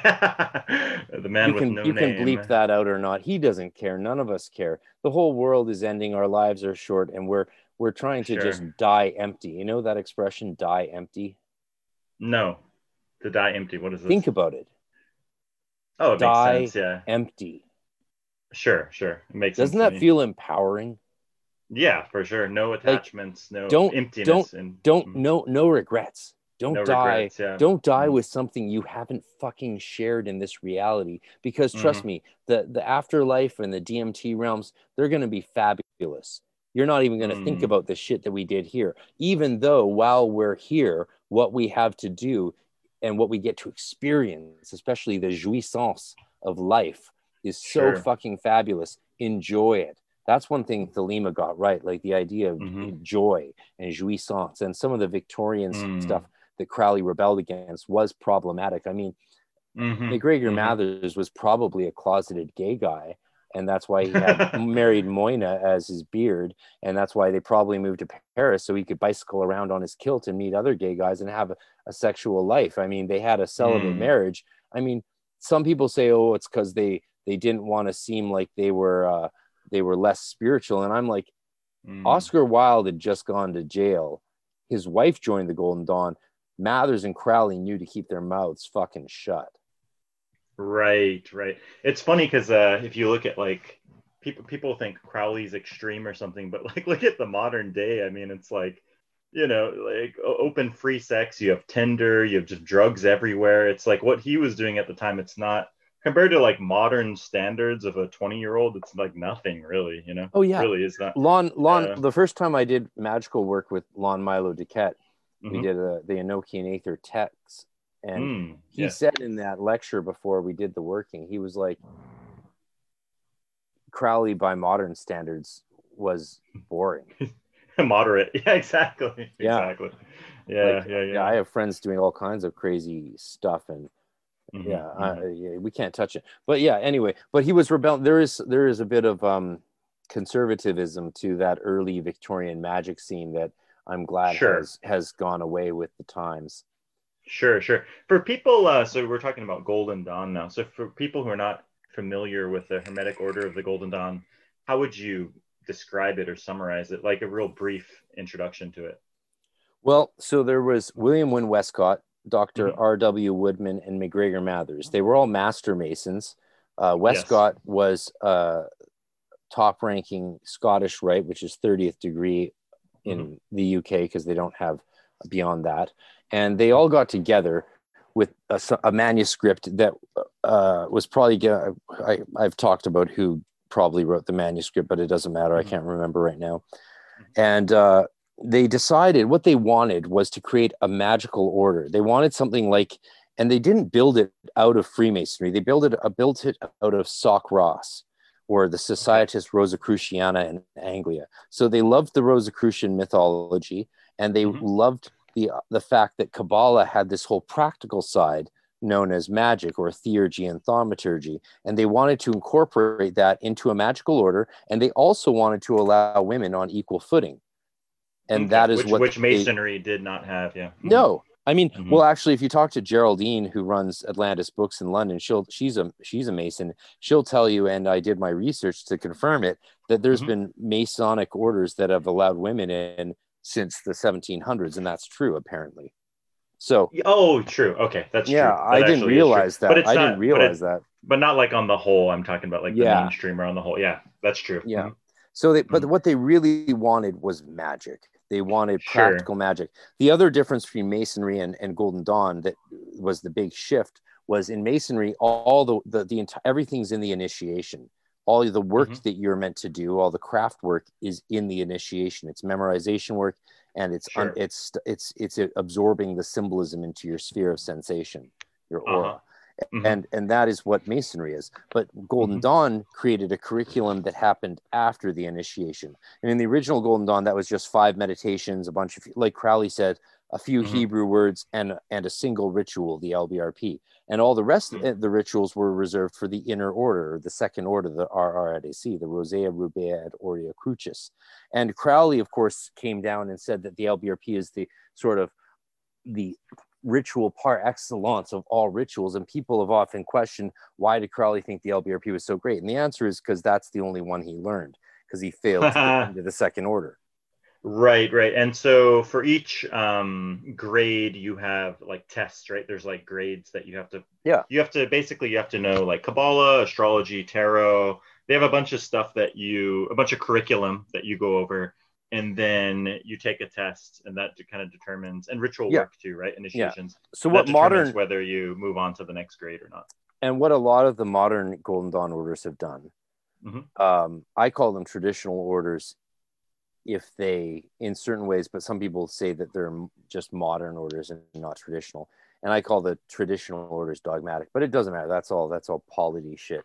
Um, Mhm. But the- what they did was, see, here's the thing: they were they were just developing, so they hadn't developed a lot of these rituals. The middle pillar didn't come along really till Regardie, even though it, as David Heim Smith clarified, it is based on a kabbalistic technique. So they were doing, Mhm. they were experimenting. They were a group of guys experimenting with how to do magic. They were recreating a magical tradition that had almost died out. And Sure, so sure, they sure. were getting and they're some pulling, guidance. they're pulling out uh, manuscripts and stuff from Yeah. uh, like the British Library and um, yeah, different grimoires and things along these lines, right? yeah, And putting- Mathers. putting and putting it together sort of um, in a cohesive system. they would say, right? developed amazing rituals like i mean this is this is the order that developed the analysis of the keyword and the Mm. initiations are amazing. But the reason uh, there's not much material in the outer order is one the outer order was kept as a litmus test for the inner order which is where the magic really began. So it's fair to say that the outer order of the golden dawn is not a magical order it's an alchemical order. And the purpose of it is to do these meditations and go through these initiations to purify the five elements of your being in preparation for the initiation into spirit, which is the Mhm. portal grade, the probationary grade for the inner order, which is where Mhm. Crowley got fucked up and failed. and partly I blame Mathers for that because Mathers used him as a pawn in the schism to get money from Annie Horniman, but that's another story. Mhm. And then you get the solar initiation, as Rudolf Steiner would call it, and that is into the inner order. And that was when you started practicing the banishing ritual, the hexagram, the analysis of the keyword, and all these other rituals, and doing actual techniques like pathworking and scrying. Modern orders Mm. took a lot of that stuff and Mhm. put it in the outer because why Mhm. not? That way, that left them space to develop new techniques. Because any anytime Sure. you, take a few thousand people, run them through a magical initiatory system, and tell them Mhm. to work their butts off in collaboration with each other, Mhm. uh, you know, twenty four seven. Sometimes they're going to come up with a lot of new stuff. So you need to Mhm. make room for the new stuff, and you do that by taking the advanced techniques of a yesteryear, like Mhm. a hundred years ago, and shoving it down down the hill and saying, "Here, Mm-hmm. do tatwas in the beginning, build your elemental grade weapons, do the middle pillar, do the watchtower and portal, do tatwa scrying in neophyte. Why not? Like let's Sure. let's increase our development here, and that's what you have with a lot of the reputable and good Golden Dawn orders today, and they all do it in a Mhm. slightly different way. So if you're going to join one, you should pick, you should do your research, talk to some people. A lot of them are getting more comfortable with being public, and that's really Mhm. great in my opinion. And I had an amazing experience from age 15 to 24, going from neophyte to a chief Mhm. of the of the order in Canada and imperator. I I was hierophant. I've been every temple officer except the the the uh, sentinel because it seemed a little boring and I, I didn't want to hold any sword outside the door. But no, I've done Mhm. all the te- temple officer things in six month terms multiple times. I've been a hierophant for many terms. I've been all the dais officers in the temple, Mhm. every single one, which is it might sound like nothing, but it's it's really a ton of work. Like it's Mm. 24 7 doing magic. Like the, like I haven't done just one or two 12 to 24 hour ritual days. I've done thousands. Hmm. And That's- that's, that's amazing. amazing. And I'm Mhm. so grateful for creating that opportunity for myself. And uh, here's the key I have to share with people if they are considering doing it. You got to remember to ignore the bullshit because there's always a lot of bullshit that comes from dealing with other human fucking beings. So ignore it Sure, sure. like you know be ninja about it and don't get involved in it don't become one of these adepts or one of these neophytes that's fucking around or not actually learning the material well enough to pass with the mandatory 95% success rate on the test like bust ass do the mm. diaries when you see other people flaking or not taking it seriously enough don't mm-hmm. do like them do mm-hmm. it so much better than them that you put them to shame because this is not a journey you're taking with other people this is a journey yourself, you're yeah. taking all mm-hmm. by yourself other people right. just happen to be around you they're just there and sometimes mm-hmm. they serve you and and help you and heal you and sometimes they will tear you down just don't get mm. caught up in the bullshit i mean that's the drama that's interpersonal drama in any organization yeah. or any company church uh that's a skill for club. life it's, it applies yeah, to everything. this applies to everything exactly exactly because a lot of people talk about drama and any group, right? In magical orders well, or dude, um, you're a um, musician, right? Companies, yeah, in bands. Come on, exactly. every every single famous. Band, what's funny is like every single famous band has like drama, right? Pretty much that we know about. Do you, do you know? Do you know the uh, the the quote by uh, pseudo, uh, uh, uh, what's his name? Hunter, Hunter S. Thompson. I call him. I call the quote pseudo Hunter S. Thompson because he didn't actually say it. It's just attributed. Do you do you know the famous quote about music? Music. What is it? Music. Uh-huh. Uh, the music business is a long, a shallow money trench, a long plastic hallway, a cruel long plastic hallway where mm-hmm. pimps and thieves roam free and good men die by the dozen. It also it, no no wait, where pimps and free thieves roam free at all and die by the dozen. It also has a negative side. Mm. Oh, I thought that was actually, I've heard that quote before. I thought that was actually uh, Hunter S. Thompson, but yeah, uh, so he never actually said that. It's an ama- it's in my, it's going to be in my new book, which is on music journalism, believe it or mm. not. Yeah. I'm, I got a book coming out on um, a Canadian band called the Tea Party. Uh, and look, cause their first album was called Splendor Solis. Mm-hmm. So I'm right. I've written, I, well, I, I actually wrote it in 2014, but uh, mm. we're, it's, we're still waiting for the it's going to be an actual like published book by the, the, you know the music people and the lead singer still has to write the forward he's an oto guy he's living in uh, australia now and oh, cool. uh, was a was a student of mine for a minute back in 20 years ago and uh, the, it, he, he called his they called the tea party called their first album splendor solis after the alchemical manuscript and that's how i got into them and then their second oh, book cool. has all the symbol the album has all the symbolism from the keys of solomon and is all their music is very magical. And they opened their first tour opening for Page and Plant's Unledded album. And so the singer oh, learned oh, the middle awesome. pillar, and he went out to open for Page and Plant before every show on tour in 1994. Mm-hmm. And when he was like 23 years old, uh, he started every opening set after doing a middle pillar with Jimmy Page backstage. Yeah, that's that's a pretty uh, that's interesting since uh, Page had the uh, he bought Crowley's house, right? The Boleskine. What's the name of it? The one in England, Boleskine yeah. or something like that. And yeah, a, yeah. Uh-huh. And that, yeah, that's actually under threat right now. They're thinking of developing it and and and tearing it down, or since it's damaged, right? That's a big deal. Mm-hmm. They're also talking about like fucking up Stonehenge right now and putting a freeway underneath it. So Jeez, like there, Unbelievable. there's this like I don't want to get conspiracy on you, but like there's some yeah. there's some weird ass attacks on the spiritual sanctuaries of our planet that we should all be aware of. So YouTube, mm, I know you're listening. Sure. Like seriously, share some posts, do something, do something, do mm. something. Like seriously, if we don't fight for this stuff, mm-hmm. there won't even be a Stonehenge version of Göbekli Tepe for the future centuries. Yeah, it's depressing for sure good to just get the awareness out there. That way, people, you know, can do, actually do something about it. Since a lot of people don't know that these things are threatened or under attack, so to speak. So, yeah, yeah, exactly. Mm-hmm. So mm-hmm. yeah, so I have a book coming out on on the Tea Party song le- lyrics and meaning in their album Splendor Solis, compared and contrasted with the manuscript of the Splendor Solis. And I was in Berlin studying the manuscript and and taking notes on the stuff you can't see and the facsimiles produced by uh, Dr. Stephen Skinner and Dr. Uh, Joscelyn Godwin that is oh, published. Awesome. Um, so yeah, I, it was really cool. I love doing archival work.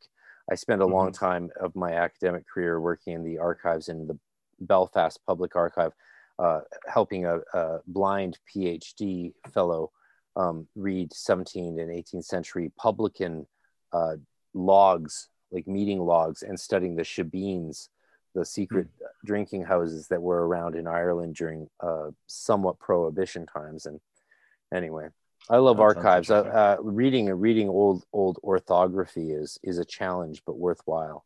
It's a treat. Yeah, def- definitely sounds interesting. I'll uh, definitely have to check out your book uh, once it comes out. I gotta It'll read your other. I, I, gotta read your. Uh, I gotta read the other ones you're sending me too first. So I uh, gotta. Dude, I got a bit of ways to go, anyways. So. I have ten published, another forty ebooks or e manuscripts as I call them, and then I have 13 unpublished novels. I used to be a ghostwriter, so I wrote a lot of novels and have a lot of cast-offs. I, I nice. write nonstop. I, um, I'm a, I'm, I'm what you might call a writer. What you might call writer, perhaps. Yeah. Well, also perhaps, from yeah. 2005 to 2018, I put out. Mm-hmm. Well, 2005 to 2012, I put out over a dozen albums, full-length LPs. Oh, nice, nice. And those are available uh, online now. iTunes, Spotify. Um, I took a lot of them off because they stopped paying me. Like, okay, up until 2009, I would get a thousand bucks a month from iTunes, and mm. since 2009, I haven't gotten a penny from iTunes, Spotify, or any other company out there. In fact, I get a bill every year for a dollar fifty for distribution, and I'm like, "Where's my money?" Like, I, I sound like Cardi B. Where's my money, bitch? Where's my money? Like seriously, like they don't have to pay independent artists anymore, and therefore they don't. So I've missed out on what my lawyer says is about $120,000 in royalties, and there's nothing I can ever do about it at all. Oh, that's too bad. Yeah. Dude, they're I mean, fucking musicians up the ass and they don't care. Yeah, these streaming platforms are getting away with murder, really. Like, you know? I don't understand why they don't have to pay us. Mm, it's ridiculous. And I've done everything you can possibly do. The only thing that my last representation said was we can, a publisher I worked with was like, I can get your stuff off of them. I'm like, then my friends can't listen to it anymore, right? like, like, so, so do you want your music not to be available at all, or be available and you get no money? Like, no one listens the, to anything on Bandcamp. Right. Like, come on. Right. I mean, they might mm-hmm. download something here and there, but they don't listen to anything. Everyone listens to iTunes. I just got a bill from iTunes today for 15 bucks. I'm like, shit, I wanted to switch to Spotify. Oh well, too late. Mm. And uh, but you know, none of that money goes to. I got an email from Spotify the other day saying you had fourteen thousand listeners listen to over ten hours each of your music the other day, and I was like, "Where's my money, bitch? I want yeah. that WAP. I want that WAP money." That's too bad. But new music that you put out, you can um, the newer stuff that you're going to put out, you can you can uh, capitalize on that, right? You, you get paid what? for that because you can make a different account and then. No, I won't get paid for it if I put it on iTunes or Spotify. Mm, okay, you have to no, release it on your. I own. have to release it in vinyl, and then sell uh, it uh-huh. with a vinyl record player to a bunch of Gen Z who think vinyl's the shit. You know, um, right, actually, I am very lucky that I did. You're a musician, so you understand this. I mm-hmm. over the last 15 years, I have actually reserved mm-hmm. all of the best songs I've written and didn't release them. So I currently have 12 songs that are the best songs I've ever written and I've written mm. singles, and I've released singles before that got me opening gigs at the Olympics opening for Great Big Sea and Alan Doyle mm. or hmm. playing with him, or I've opened for Mothers of Invention and stuff like that. I've done awesome. some mid, I've done some awesome mid level shit, you know, the two to five, two to ten thousand dollars sort of gigs, but I've never, mm-hmm. I've never put out the album.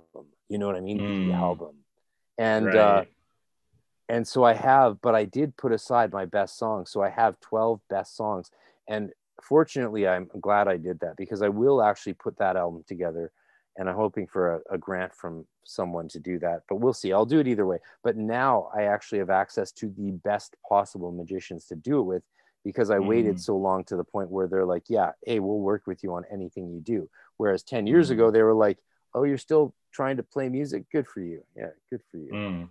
Yeah. Now, now my my guitarist, the the guitarist I work with now is is a friend for mm. 20 years, but only in the last three years would he actually work with me, and he's Günter Schulz from KMFDM.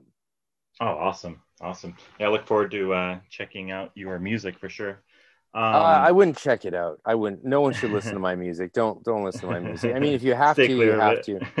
I mean, I, I did a lot of cool stuff with bagpipes and uilleann and and Celtic flute and lutes and other stuff. Oh, like actually, that. saw that uh, the link you sent me. That was awesome. I really enjoyed that. And then you singing in Gaelic and yeah, it was awesome. I really really enjoyed that music. Well, thank you. I'll uh, I'll, uh, I'll actually link it. I'll link it later on. So I uh, actually that- listened. To, I listened. Oh, that's right. I listened to the link that you sent me with my guitar player in my band, and we are both like, "Man, this shit's awesome." We both really enjoyed Dude, it. I'm coming Yeah. to Korea to jam and do a show with you. That's what's happening. Oh hell yeah, that'll happen. Uh, you know, once these restrictions get lifted someday, so- possibly in some hypothetical future. Yeah. So I told you right before I I was I was transing. I was in. I had a, a layover in in Seoul, Mhm. Korea in 2008 in January. And Mm. uh, I was coming back from a trip. I was getting surgery in Thailand because Mm-hmm. Canada wouldn't do it. Mhm. Oh geez. Canada actually uh, wanted thirty-two thousand dollars for the surgery, and so I went Uh-huh. to Thailand and had it done for twenty-five hundred. And Yeah. my doctors here said we're not capable of doing that kind of quality of work because we're too busy. Oh geez. And I was Yeah, like, Thailand. Thailand has a lot of medical tourism, and it's Dude, very affordable, Yeah. very accessible. yeah, Yeah. I Mhm. saved. I couldn't afford it in Canada. Like Mhm. they wanted thirty-two grand, and I found someone who was willing to do it for sixteen grand. And I was like, this is bullshit. This is fucking Yeah. bullshit. And I just got Yeah. a five thousand dollar bill from BC Healthcare, from Mhm. Canadian Healthcare, and I haven't used the healthcare here in fucking a decade, and they're still billing me. So it's not free. It's not good. Don't be like us, America. America, don't be like us. Your system is better than ours. I'm sorry. Though you guys should get broken arms and cancer treated for free. That's a fact. Like, come on. Like, yeah. no one yeah. should go bankrupt from medical needs, but but but Mm. all of North America's fucked when it comes to Sure. medical care. It's it's just a it's fucking embarrassing. That's like, one good thing about living here in uh, Asia. Like all the medical problems I've had, it's almost you pay almost nothing. I Yeah. mean, I've had to get MRIs done. So I was telling my mom actually works at a hospital in California, and she's like, "Oh, if you needed that MRI and that CT scan, you'd be on the list. It would take two weeks to Like- get it. You, Like it would be grand to half a even million. yeah, even with insurance, it's like you're paying fifteen hundred out of pocket or a thousand out of pocket. I paid like a hundred dollars, two hundred dollars or something Yeah. for each one, and it, it was literally six to seven times cheaper than doing it in America. And guess what? I just did it in a walk-in. I did it Yeah. the same day. Whereas- yeah, man. And my and I told my mom, my mom didn't even believe me. She was like, "No, you did, no, you didn't." I was like, "Yeah, I literally just walked in." She's like, "Nah, that would never happen. That's impossible." Like it- it's almost like hard to believe. Like she thought I was lying or something. I'm like, "No, I'm serious. it's not America." like, There's- Korea, bitch. yeah. I'm sure you didn't call her a bitch. Oh, definitely not. but Yeah. uh, yeah, yeah, Korea is definitely an interesting place. You have to come check it out sometime. So I I, had a do- layover. I did check it out. I had a layover January Mm-hmm. 2008, and I got to see the big gate before it burned down. Oh yeah, some drunk guy uh, Yeah, uh, burned it down, but they reconstructed it. But you saw the original, so that's Yeah. cool. Yeah. cool. I, I ran out of the airport. I was like, I'm gonna come into. I so I went through customs, Mhm. and I had been coming from Thailand, so I was wearing like a Hawaiian T-shirt and flip flops and shorts, and I had a Mhm. mandolin strung Mhm. with a drawstring over my shoulder, and they're like. "You're going like this?" I'm like, "Yeah, yeah. I have six hours. Don't worry. Hour long bus ride into town, hour long Right. bus ride back. That gives me four hours to see Seoul." Now Uh-huh. I, I walked out the front doors after and I was and it was a blizzard because it's oh January. Because for some reason I dumbassedly thought that Uh-huh. that it would be sunny and warm like it was where I came from. And Mhm. but I ran around Seoul. I, I went into a Dunkin' Donuts. I went into a corner store, bought a bottle of little hand, um, a little naggin of Jaeger, and I bought a little disposable camera and just went around taking selfies with people with this disposable camera in front of everything I could. And everyone thought Mhm. it was adorable, you know, like because they didn't speak English. No one spoke English. I was Mm. asking for directions to somewhere, and one guy in a business suit walked in and was like, Yo, I speak some English. And I'm like, Oh, wow, no one seems to understand me. I'm like, I felt really white. It was a, Sure. I was like, Oh, I've never felt so bright. And Right. these people do not speak the language. And it was very Right. cool. And I was like, I have to come back to this place for sure. So, See, that's that's what's cool is when you go to a country where it's just totally different than your own home. It, it actually feels like you're really traveling when the language is totally different, the culture is totally different. Because I love Europe. I mean, I've been to Europe many times and I really love it there. But in many ways, it doesn't feel that much different. You know, it's compared to the West Coast or something. But then when you come to a totally different uh, culture and language and the the uh, architecture and it, it just really feels like you're in a whole different world and that's a you know that it's more it's a deeper experience of traveling. Even Thailand's a lot different because you are in Asia. There is a lot more English there just because there's a lot of tourists, but um, even going to Thailand, it's completely different. But the fact that there are so many tourists there and there's like English on everything, so it is like you're traveling, but you do have a little bit of the comforts of home. But when you go to a country where it's just totally not even, there's less reference points, right?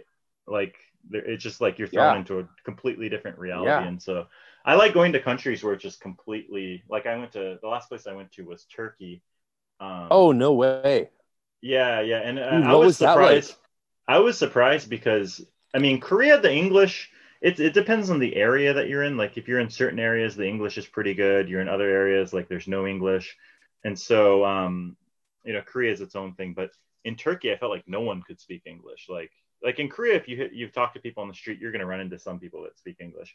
Whereas um, in Turkey, it was very rare to meet anyone except for like maybe some shop attendants who need to know it for business or whatever. But yeah, it was completely unique. It was definitely a cool country. I'd recommend checking out because it. Uh, I, I like. I honestly like the places where they don't speak English, just because it feels it feels less accessible. You know, the places like if everyone speaks English, I feel like the bar's low because anybody can go there. It's convenient. You know, and uh, when you go to a place where like very little English, completely different culture, you know, Turkey had the Ottoman Empire. So it's very interesting to me is everyone looks, they're all Turkish people, but they look so different because you have, you know, Hungarian looking people and Romanian looking people and Arabic looking people because those people were all integrated, you know, all those countries and surrounding. Yeah.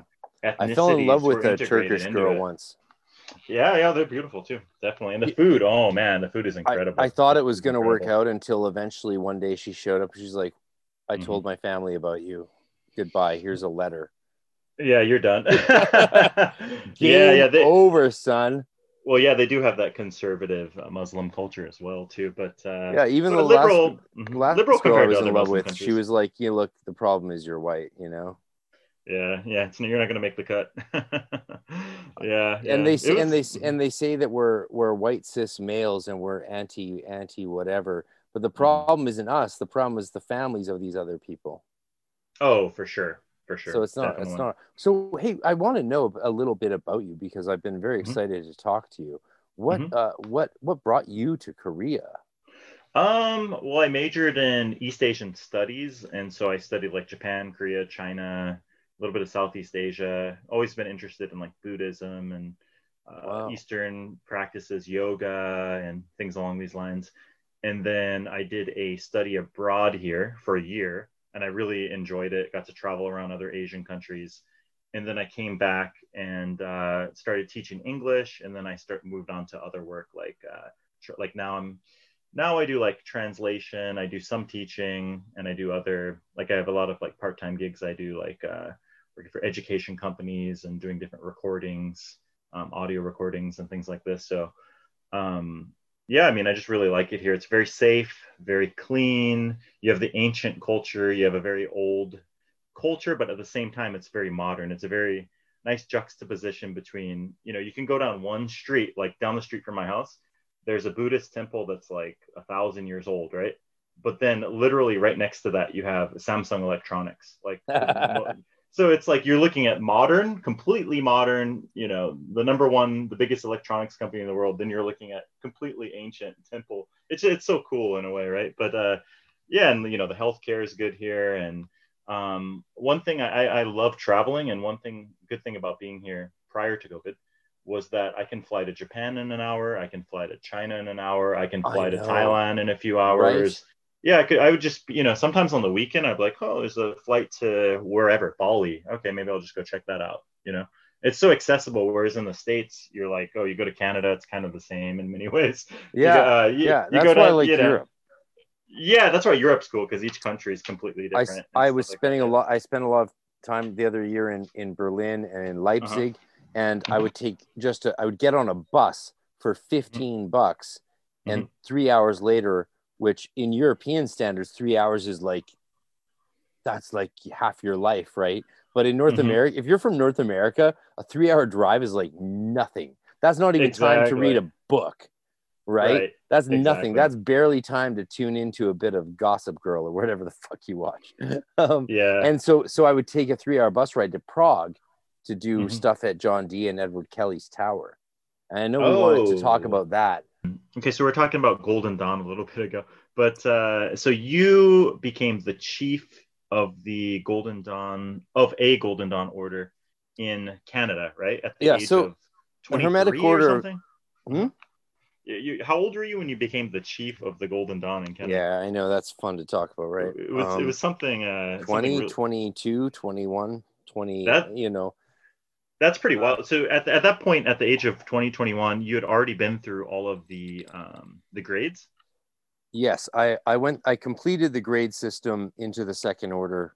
And Mm-hmm. so the traditional Golden Dawn ends at five equals six. There's no initiations after five equals six.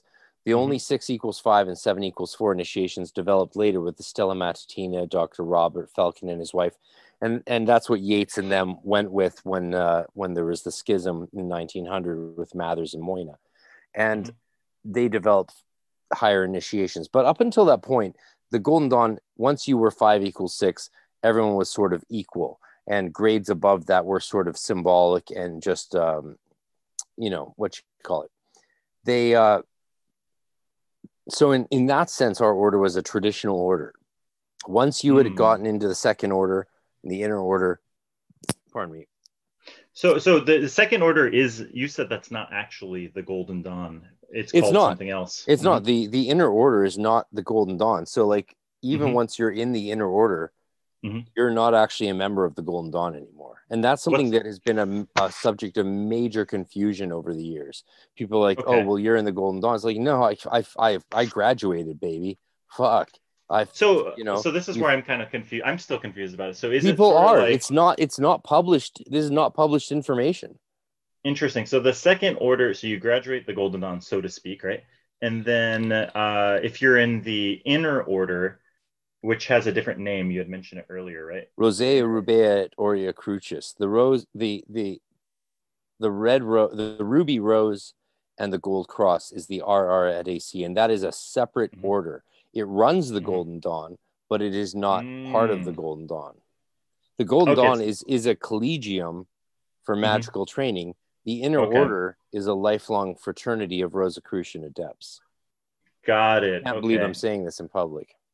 Okay, I got it. I got it. And uh, that's where you do more extracurricular, like working with uh, perhaps like st- ma- making your own uh, magical practices or No, being on different. that's No, where in the traditional order you studied the real material that's where you learn things like the banishing ritual the hexagram the Uh-huh. supreme rituals of the pentagram Mm-hmm. scrying path working everything that's where Okay. everything actually started and in the original Okay. order that's why they they people think crowley got through so fast is Mm-hmm. because in those days there wasn't much to it Mhm. and it was only with the evolution of those orders since 1900 and the schism in the Mhm. Alpha et Omega and the Stella Matutina, which are both Golden Dawn, the off, the two offshoots from 1900.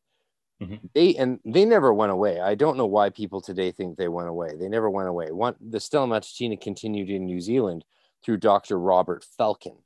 Now, Dr. Okay. Robert Felkin met up with Rudolf Steiner for a moment. And Oh, that's where that's where the connection comes between yeah and, and, and steiner traded the etheric links the magical connection that he had with Mailänder and the rosicrucian tradition whether he was the reincarnation of christian rosenkreutz or not and Mm, so okay. felkin and steiner crossed paths and traded those things we don't know how much they traded but two famous adepts meeting you can you can bet they were probably as open as you and I are being, right? We're just sharing Sure. what who we are and what we know and in the love and light of of all that is good in the universe. Like that's that's all human beings can do in this world, right? Mhm, mhm. Like just like you can't take it with you. exactly, exactly. Interesting. yeah, that's where that connection comes. It's a fascinating crossover that happened there. And they they went to New Zealand, created the Whare Ra temple, or where where Ra, as people often mispronounce it, the Whare Ra, and that created Pat that created Pat Zalewski, Pat Zaleski, Nick Mhm. Farrell, and a few others through Jack Taylor. and they were very Christianized. The Stella Matutina was the Christian offshoot of the out of the schism, and Alpha and Omega was slightly more Moina Mathers controlled Egyptian offshoot, and uh, you know Dion Fortune and all the rest, paganism. okay. Mhm. Yeah. And then your your temple of Tahuti, uh, that was a offspring of that that lineage. no, No? no. no. Tahuti and the Oh. entire Hermetic Order of the Golden Dawn International that I joined in 1996 had Mhm. no connection with those orders whatsoever. Most of the Okay. Golden Dawn orders today have no connection with the actual lineage. Israel Regardie Okay. has Mhm. liminal connection. He was a, the secretary of Aleister Crowley. He wrote Mhm. The Tree of Life, and when he published it, he got condemned by the offshoot order of one and invited to join by the other. So he was initiated into the Thoth Hermes Temple in Bristol, is my understanding. And even though he was initiated, he was never trained in any of their practices. So he Mm. didn't actually understand what he was writing about. He just transmitted that knowledge. Now, I'm not the expert on that. And Mhm. uh, Chick Cicero, San uh, Tabby Cicero, who I finally got to meet, like there's a great photo of us at PantheaCon in San Jose just last year of Mhm. me hanging out. I was having cocktails with Chick Cicero, Tabby Cicero, and Lon Milo DuQuette. It's like, Mhm. baby, That's that cool. was that was the moment. People kept sticking their heads in the room and seeing, like, are those four people actually talking? It's like, yeah, motherfucker, we're all talking. Suck Oh, it. that's that's, that's Yeah. it. Yeah, yeah. You don't have to. that was uh, definitely a, a lifelong highlight for me but none of Yeah, us awesome. none of us have the kind of uh, if you want to talk about lineage if you think lineage actually means anything which it doesn't then you're talking about the Whare Ra group through New Zealand Nick Farrell Pat Zaleski that's Mhm. what you're talking about but it did survive and were there teachers through the American temples that survived and kept passing on their knowledge you betcha but a lot Mhm. of the orders that exist today are reconstructionist orders, and our order was such a one. The reason the Mhm. Hermetic Order of the Golden Dawn International uh, Mhm. became so big was because they lowered the bar for admission and they just Mm. started doing astral initiations, which were highly despised by Ah. the broader occult community as being invalid.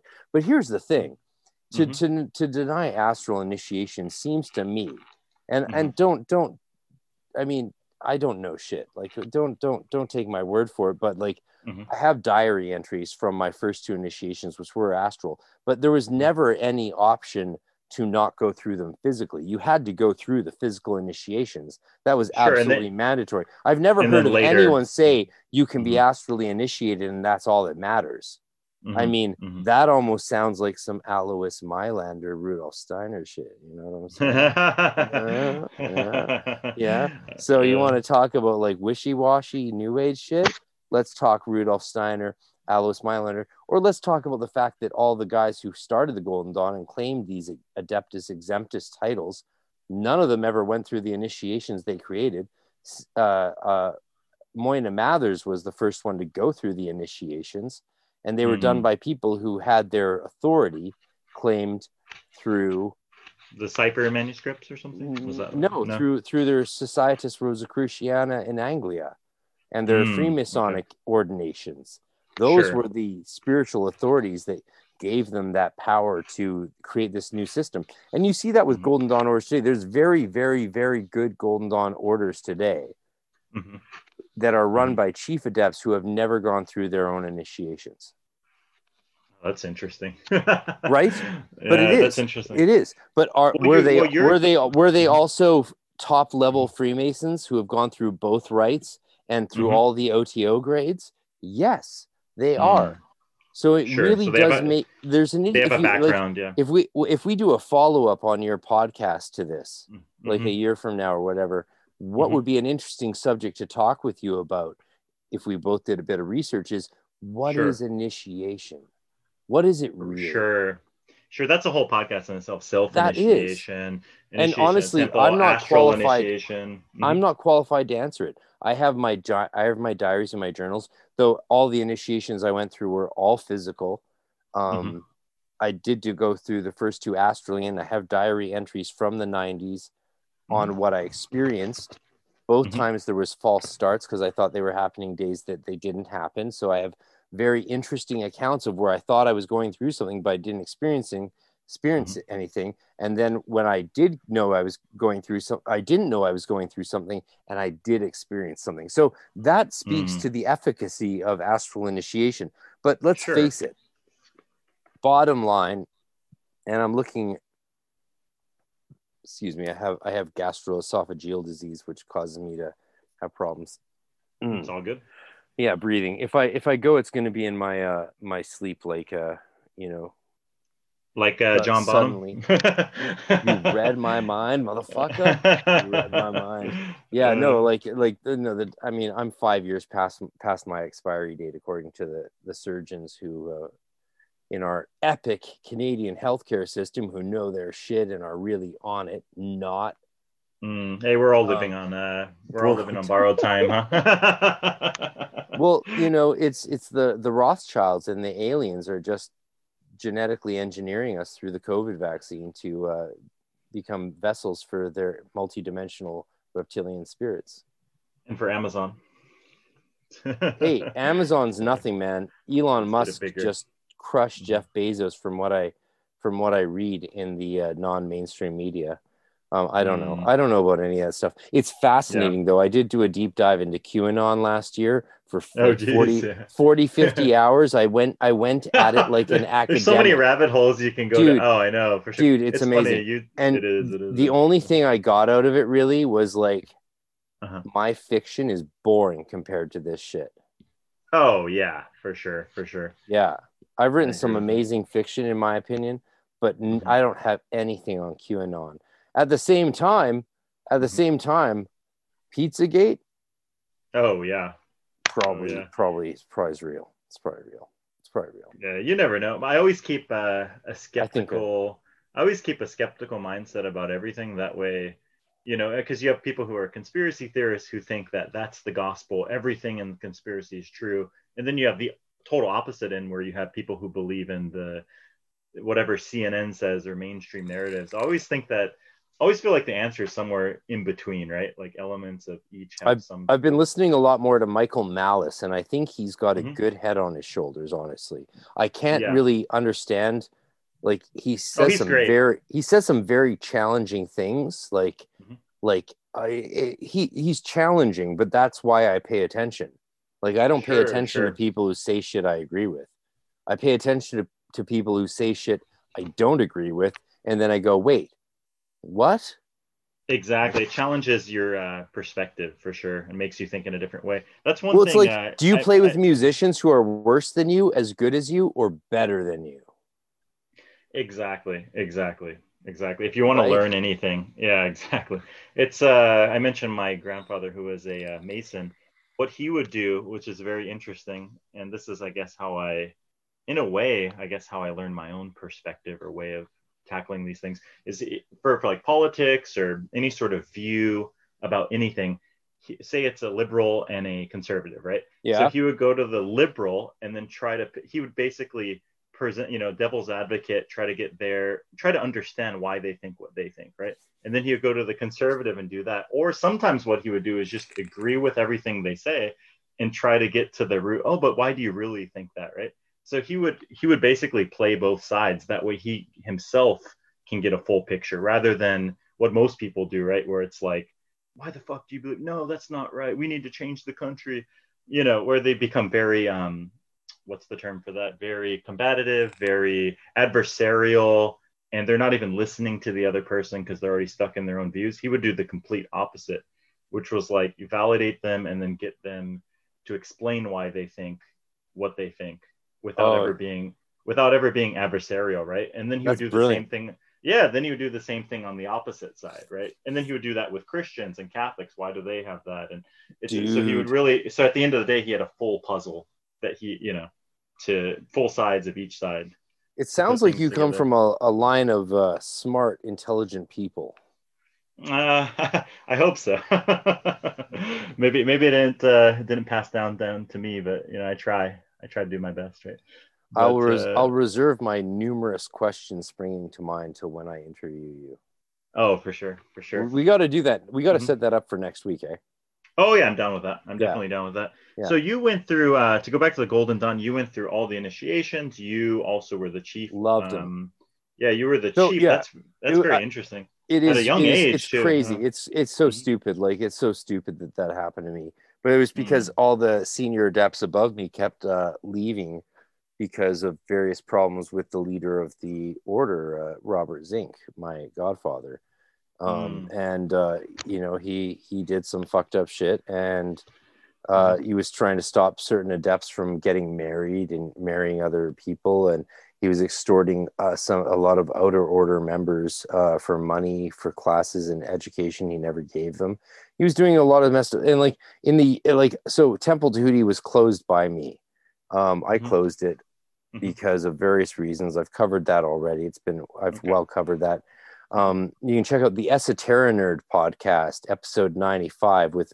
Variant Frater BT, who's Edward Reeb. I've interviewed him. He interviewed me when he drew me out of the closet, and he's he's said everything that needs to be said about all of that because he stayed with them after 2004 up until just five years ago or eight years ago or so. And like you know, the the chief did some fucked up shit. Like he put he went to a major international event Mhm. and mixed his semen into the Eucharistic Osirian Eucharistic cup so that all the members drank it. Oh geez, yeah. Well, that weird. happened, Right. Some weird crap, huh? you know. Jeez, yeah. And so, so he like I like I've Mhm. forgiven him, but I won't forget Sure, sure, sure. Yeah, that makes But- sense. the people who Mhm. who stuck with him and stayed with that order. Mhm. Uh, you know, they demonized me and, and a lot of my friends when when Temple Tahuti and there was a schism between Canada and the and and America because it was the Bush administration and they were doing a lot of like political magic, even black magic that was not cool. But the Mhm. real problem, the real problem was um, there was people at our temple that were just trying to grasp for power, and I was too young to handle that. I was too young Mm. to be wise enough to handle that because I had gotten military promotions essentially to being the person running the show, and mm-hmm. there was a lot of adults. Let's say I was twenty something, and they were in their mm. forties or fifties who were like, we don't want to have to do daily rituals anymore. We don't want to have to study the material. We we're honored philosophi. We're honored members. We shouldn't have to. And so there's this there's this trend in magicians Mhm. of once I get to a certain stage, I don't have to do the work anymore. And it's like, what are you talking about?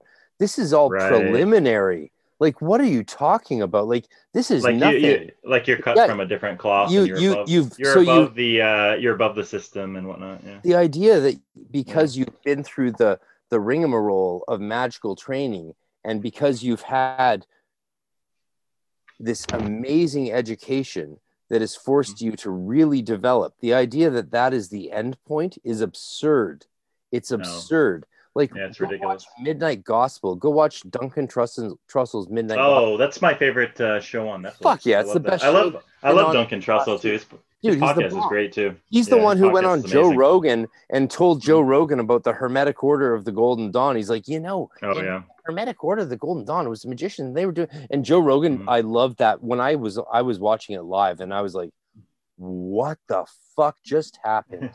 Yeah. Did the biggest media platform in the world, JRE podcast, Oh yeah. Oh, yeah. just have the name of the Golden Dawn mentioned on it? It's like, yes, it did. And Rogan Mhm. just tuned out. He tuned out because, of course, this is not his cup of tea. It's not a Well, yeah, sure. of tea, like, and it Sure. shouldn't be his cup of tea. We don't want But- it but to he- be his cup of tea.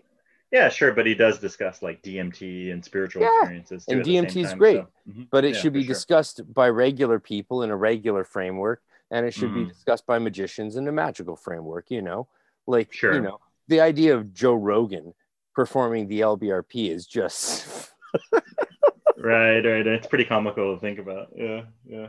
like, come on, Dude, Yeah. it's not. This stuff is not for everybody. Oh, for sure, for sure. I think that's an important thing to understand. I mean, that's with any sort of spiritual practice, or you know, there's different paths, there's different um, avenues for everyone, right? Like, I, I think that's one thing that uh, since you left, that would be an interesting transition. Since you left the Golden Dawn, or you closed the temple and whatnot, now you mentioned that you're able to, you scried the Aethyr of TEX with uh, Lama DuQuette, and you're meeting with all these other people at uh, um, different uh, esoteric conventions, and you're not really bound by oath anymore. So you're able to sort of expand your practice or expand your um, your network and whatnot, right? How how have things changed? How have, or practices? Um, how have things changed since then? Since you know what what what kind of different um, maybe spiritual practices do you do, or how have things changed since then? Well, 2005 Temple Tahuti was closed in Vancouver, mm-hmm. and that that was probably, and I don't say this, I don't think I've said this before, but it probably was the largest functioning Golden Dawn temple in history. Like mm. 200 members functioning 24 7 in two temples in one building in 3,000 wow. square feet in the worst part of town next to a strip club. That's hilarious. And, and people would be signing in, like we had a sign up sheet outside the two temples' doors, and one was a massive space and the other one was a small space. Mm-hmm. Um, because the officers before an initiation have to do ritual work and perform god form work and then the hierophant has to be alone in the temple preparing for the initiation creating the invisible god form so we, we were like oh we need two temples well we have 3000 square feet great and you know it was there was enough space for like four or five people to live there as monastic magicians and mm-hmm. unlike what some people think, it wasn't a sweet deal where we got to live for free and do magic all the time. No, it was a it was an opportunity to be milked to the bone, spend every penny you had on the temple, and pay for the candles and incense for all these ungrateful fucking members who didn't want to pay their dues because we didn't really uh. throw people out for not paying their dues. What I used to expel people for was. Mm-hmm uh, grabbing a sister or soror's ass in the temple. Like, oh, yeah, okay. you, you, think you can grab someone, you think you can sexually assault someone and, and not be expelled? Guess again. So I'm this 20 right. year old expelling 40, 50 year olds who have been there for wild. five years. That was wild. Uh, and they would write all uh, these hate mail emails. How, how long was it? How long was it since you, or from the point that you joined the order to you became the chief? Were you only in for three years or so? Was that it was pretty years. short? Oh, seven years. Okay, so you had been there because you joined so young. You had yeah. already been seven years, but you were only at the age of 20 something, 22, 23. It closed down when I was 23, 24. Um, mm-hmm. Mm-hmm.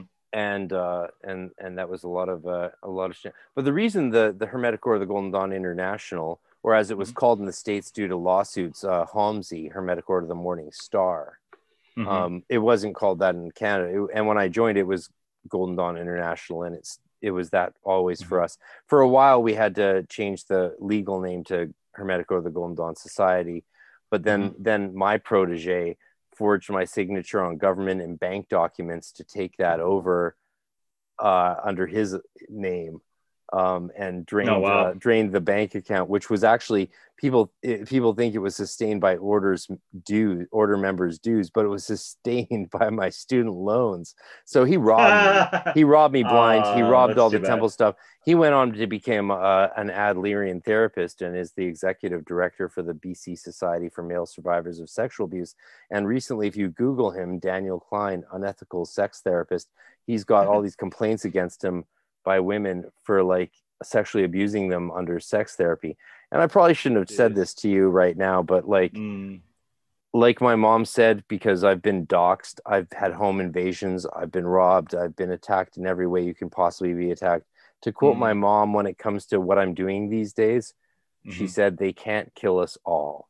And some of these people are fucking willing to kill for the sake of magical power and privilege and to keep mm-hmm. themselves out of jail. And they have money and power, and it's true. So it is a real risk. And I probably shouldn't have said all that, but whatever. Mm. I'm telling the truth. So, like, honestly, sure. I, I'm not afraid to to say these things because but here's the thing that really people need to know if they're listening to this and wondering about oh god it sounds so dramatic it's all magic like no sure that's not magical stuff that's human being shit and you're if you haven't about, encountered, yeah, you're talking beings, about groups and poli- groups and politics and social dynamics. It's not yeah. the actual practices of no, know, no, it's not meditation. it's like not. It's not. And and and anytime you encounter people doing that kind of bullshit, mm-hmm. what you really need to realize is these are people who are not serious about the work. Sure, exactly. Well, it's like uh, a good analogy or a good comparison, perhaps, would be like the teachings of Jesus Christ, right? And then looking at priests who are you know fucking children and you know it's like yeah is that what jesus is teaching it's like oh jesus's teachings are horrific you know if you look at the uh, behavior of priests or um you know uh, certain well, pastors in the gospel of john in, in the mm-hmm. gospel of john jesus said i did not come to bring peace i came to bring a sword i came mm-hmm. to set daughter against mother son mm-hmm. against father and that was because here's the thing that people need to realize here's some hermeneutics for you so the mm-hmm. gospel of john was the last gospel written and it was written around 100 common era ad so it was written in a time where the Christian community that created that from probably wall paintings were at odds with the Jewish communities.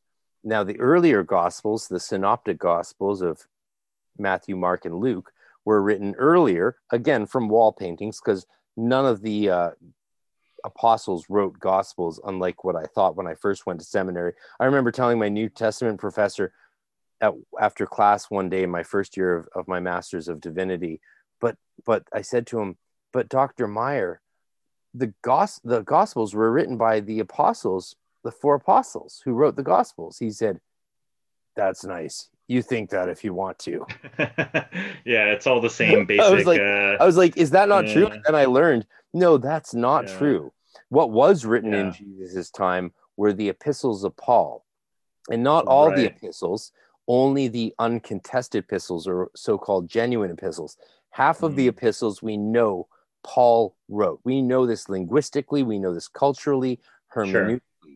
the other mm. half mm. were written as pseudo paul just like you know we have pseudo dionysius and because sure. it was a tradition in the ancient near eastern world to ascribe writings to this person like say you and mm. me say you and me have a jam session and mm-hmm. we read a lot of Eliphas Levi, or say we have a real jam session and we mm-hmm. listen to a bunch of Taylor Swift.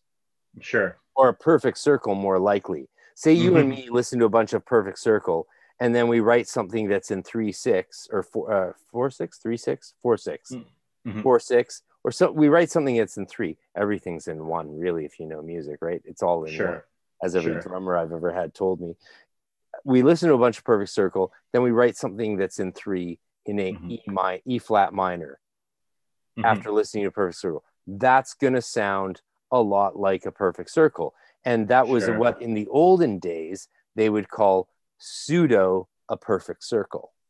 Mm, so it's like so and they, they attribute it to the same they attribute and it uh, was well known so, so when these pseudo paul letters came out like the like like colossians or uh-huh. these like because because early early saint paul didn't mm-hmm. say man is the head of the household. It said, take your servant, make him the head of the table. Take your mm. slave, make him king of your manor. Right? right? What is what is what is last shall be first, and what is first shall be last. That's the original apocalyptic Paul. But then you have right. Colossians come along in these later epistles, and mm-hmm.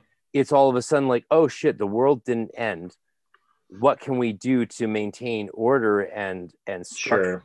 quality and they're like okay we need some structure so the christ is the head of the church just as the man is the head of the household that's in colossians and that's mm-hmm. what you get and so the gospels were written even after that when you have these christian right. communities that were writing down words based on wall paintings in the catacombs oh wow hmm. and like you know the old symbol of the chi rho you know, the big P with the X underneath it. Yes. If you change that slightly, you get the RX, which you see on every drug capsule and every, every pharmaceutical medication. Mm, interesting. That the RX is the Chi Rho. It literally came from that, which is interesting when you think mm. of the, the the prescription against pharmacy in the Hebrew Bible. Mm. Wow, very interesting. So they've, t- they've distorted this Christian symbol into the drug symbol of the pharmaceutical companies. Little fun fact for you. Right. And what is it? The American Medical Association, is it? They have the uh, caduceus and stuff. Like there's a lot of. But it's the wrong. They actually admit that they they have the wrong caduceus. They have the staff of Moses, the Nehushtan. Uh, that's what it is. The Hebrew word for dragon or serpent is tan, and they have mm-hmm. the Nehushtan. so that Mhm. they have the single staff with the serpent round around. They don't actually have the caduceus of Hermes like you see in the Golden Dawn rituals, um, and they they admit that they made a mistake there. Hmm, that's interesting. We always got to admit of- our mistakes, eh? Oh yeah, for sure, for sure. And uh, we're always constantly learning and adjusting, and that's one thing. That's one thing I like about spiritual practice is that the way I view it, at least, it's like you're constantly unpeeling new layers, and um, and sometimes you can do things wrong, and they'll actually work out, and then later on you can refine things even more, right? Like I think you know, trying to be a perfectionist is not necessarily the right approach because things sort of unfold over time, right? that's that's one thing is like people in a previous podcast i think you listened to it like i know a lot of people that are trying to you know, get into different practices and then especially when it comes to things like more complex practices like enochian magic they'll think that they have to get everything right and then read every single book and have every single thing and they never actually do it like you really have to do things and learn from it and then adjust over time with anything in life. This could be spiritual practice, this could be business, right? Like Yeah. imagine you you started your podcast, you're like, I'm not going to start my podcast until I have a perfect microphone and uh, the best computer and I listened to every single podcast and read every theory about podcasts. You know, that that stuff will help, but you're really going to learn by actually doing the podcast and then you know getting Yeah. the experience and then seeing what needs to be adjusted and learning basically Yeah. learning as you go along and co- continuously reflecting and refining and whatnot right so Uh, Johann Wolfgang von Goethe, who wrote Faust, has a great quote about that. He's like, "Only start, and the fire will build. Only Hmm. do, and the fire will go brighter. Hmm. Only continue, and and then the fire will consume you." Like you know, this idea, you just got to do it. Or like it- that. That's that's what that was best encapsulated by Shia LaBeouf, right? Just do Hmm. it. Do it. do it Nike. Do it. yeah right, right do right. it and you, you're on anchor right now and i started with anchor then it, my thing blew up too big to be on anchor and so i moved to red circle and you know that's Mhm. that's that's what you got to do. You got to start with the beginning. Start with the lbrp Mhm, start with the middle pillar. Mhm. learn uh, path working through the tarot contemplation ritual. And do Exactly. your Start- spiritual journey. Yeah build a foundation. Start with some basics and kind of go from there you know and I really Um, think people should hold off on the the demonic stuff and the Goetia stuff. Like like like my mentor taught me when I first stood learning the magic of the vault of the Adepti, which is an amazing place to Mhm. stand. If you like like there's nothing like being initiated into five equals six and Mhm. standing in the vault of the Adepti, learning magic for the first time because it's whole, a wholly different place. You can't even do Mhm. banishings or Enochian magic in that place because it's so high vibration. But I Mm. said, I looked at the floor of the vault and I said, These are the demons. We're standing on and you never touch the floor of the vault with Mhm. bare skin. Oh my Mhm. God, you'll be fucked. And Mm. I, I, I say that as someone who doesn't believe in this stuff really on that level. Uh, Mhm. In a supernatural way, I'm not a supernaturalist. I'm an ecstatic naturalist. Mhm. And but you don't want to touch those demonic realms with your skin in the vault, Mm. symbolically even. But he said to me Mm. the most powerful thing I've ever heard from a magician, a mentor, a master: look up before you look down. Mm, that's pretty good advice. I like Before that you advice. work with the the 72 demons, work Mhm. with the 72 angels of the Shemfresh. Mhm. I think that uh, yeah, yeah, yeah, for sure. I agree with uh, everything you just said there. I think that um, since uh, uh, there's a lot of more, there's a lot of the a lot of researchers. I think we were talking the other day on uh, Facebook about this. We were chatting about it that there's emerging between scholarship and practitioners these days, right? A lot of older source materials are coming out, coming out like uh, older versions of the Heptameron and um, a lot of researchers doing so much work in Goetia and things along these lines, right? That I feel I feel like it's sort of uh, in Well, trend dude, or and no- you know, no one- no one even like- has access no yeah Right. we have all this amazing stuff i just i just i just uh, splurged and uh Mhm. thanks to all my listeners for supporting my work and allowing me to actually begin the idea of rebuilding my library thank you all and please support my work uh, Mhm. i actually just bought the first couple books i've bought in years and i got one of uh, stephen skinner's uh, limited hand-bound 200 copies of his techniques of Solomonic magic for uh, you know a couple hundred bucks, and uh, he's having a fire sale on for on it for the last copy. So, Mm. you know, I don't remember what my point was on that because it's late and I've already done. I've been working. I, I get up at six a.m. for the planetary hour, and I'm I'm tired. But um, the the uh, my point was what was my point? What was my point? Oh, talking about Goetia, working with Goetia, Yeah. looking up before you look down. Mhm. Yeah. So there's all these divine spirits that you can work with, Mhm. and they're much more worthwhile and safe to work with before you start to uh, like. Do, do you really want to actually just go into your magical circle and start saying? Do you want to say to God or your own higher self, Mhm. "Fuck me up"? Like fuck me up as much as you can, or do you want to say exalt me? show me the best qualities I can pursue. Like make me more than human before I start to dig tunnels into the Qliphothic realms of my of the tunnels of Set and showing me my demons. Like you want to have you want to be so filled with light and love that Mhm. that stuff that you have a chance of surviving it. Because I've been brought to suicide by that shit many, many times you you can go into those darker realms and you're barely going to get out by the skin of your teeth and it's Sure. true it's a real thing and Mhm. You know i'm glad i spent 15 ish years 15 20 years looking up before i looked down i looked down a little bit early on and it got me possessed and in trouble and i'm very grateful to the adepti who helped save me from an early death at 17 years old but like Mhm. that was a magical mistake.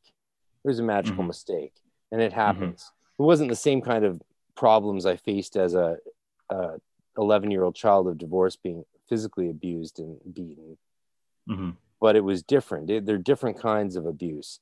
And, and even in 2014, I faced an, a whole other kind of challenge with my sister when we tried to speak about what we had been through and felt got reviled by the family and abused and whole other set of problems arose and those problems still haven't gone away and there's still familial abuse happening with my other little little sister and like crazy like life is fucked up right like all of us Oh, know for that. sure. life is fucked Mhm. up and so this is my message to people considering magic as a as a future for themselves like Mhm.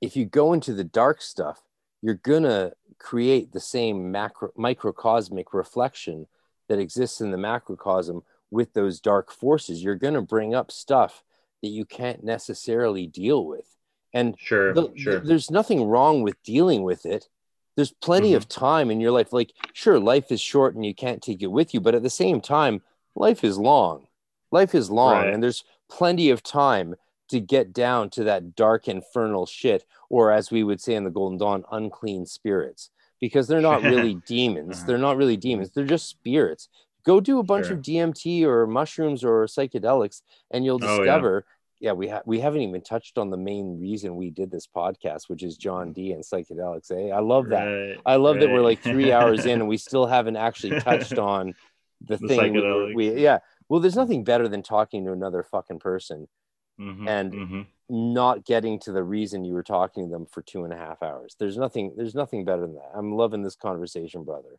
I'm oh, loving for it. sure.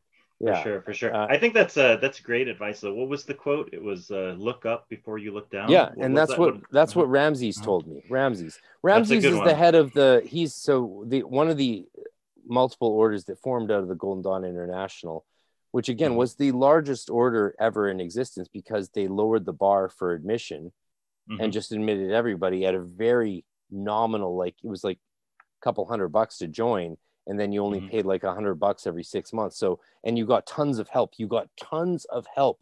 Like that's what you want. You want people Mm. who are there to answer your questions at a beck and call. You want seven day international events where every single initiation is performed every six months or every year, and you can go through all of them as as you're ready for only Mm. a hundred, two hundred bucks a year. That's what we had, and that's why Wow. thousands of people joined, and that's why it was the biggest order ever.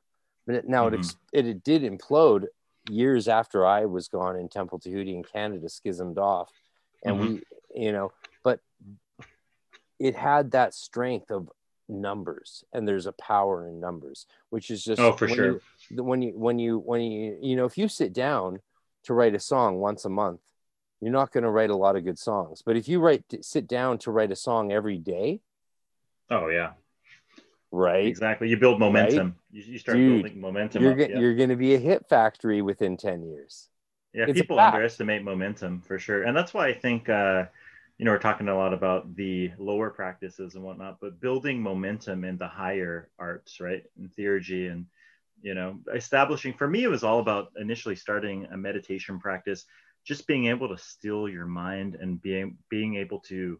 So I think like Crowley's book four, Liber ABA, right, where he talks about, you know, just asana, the basics, asana, pranayama, dharana, dhyana, these sort of things, right?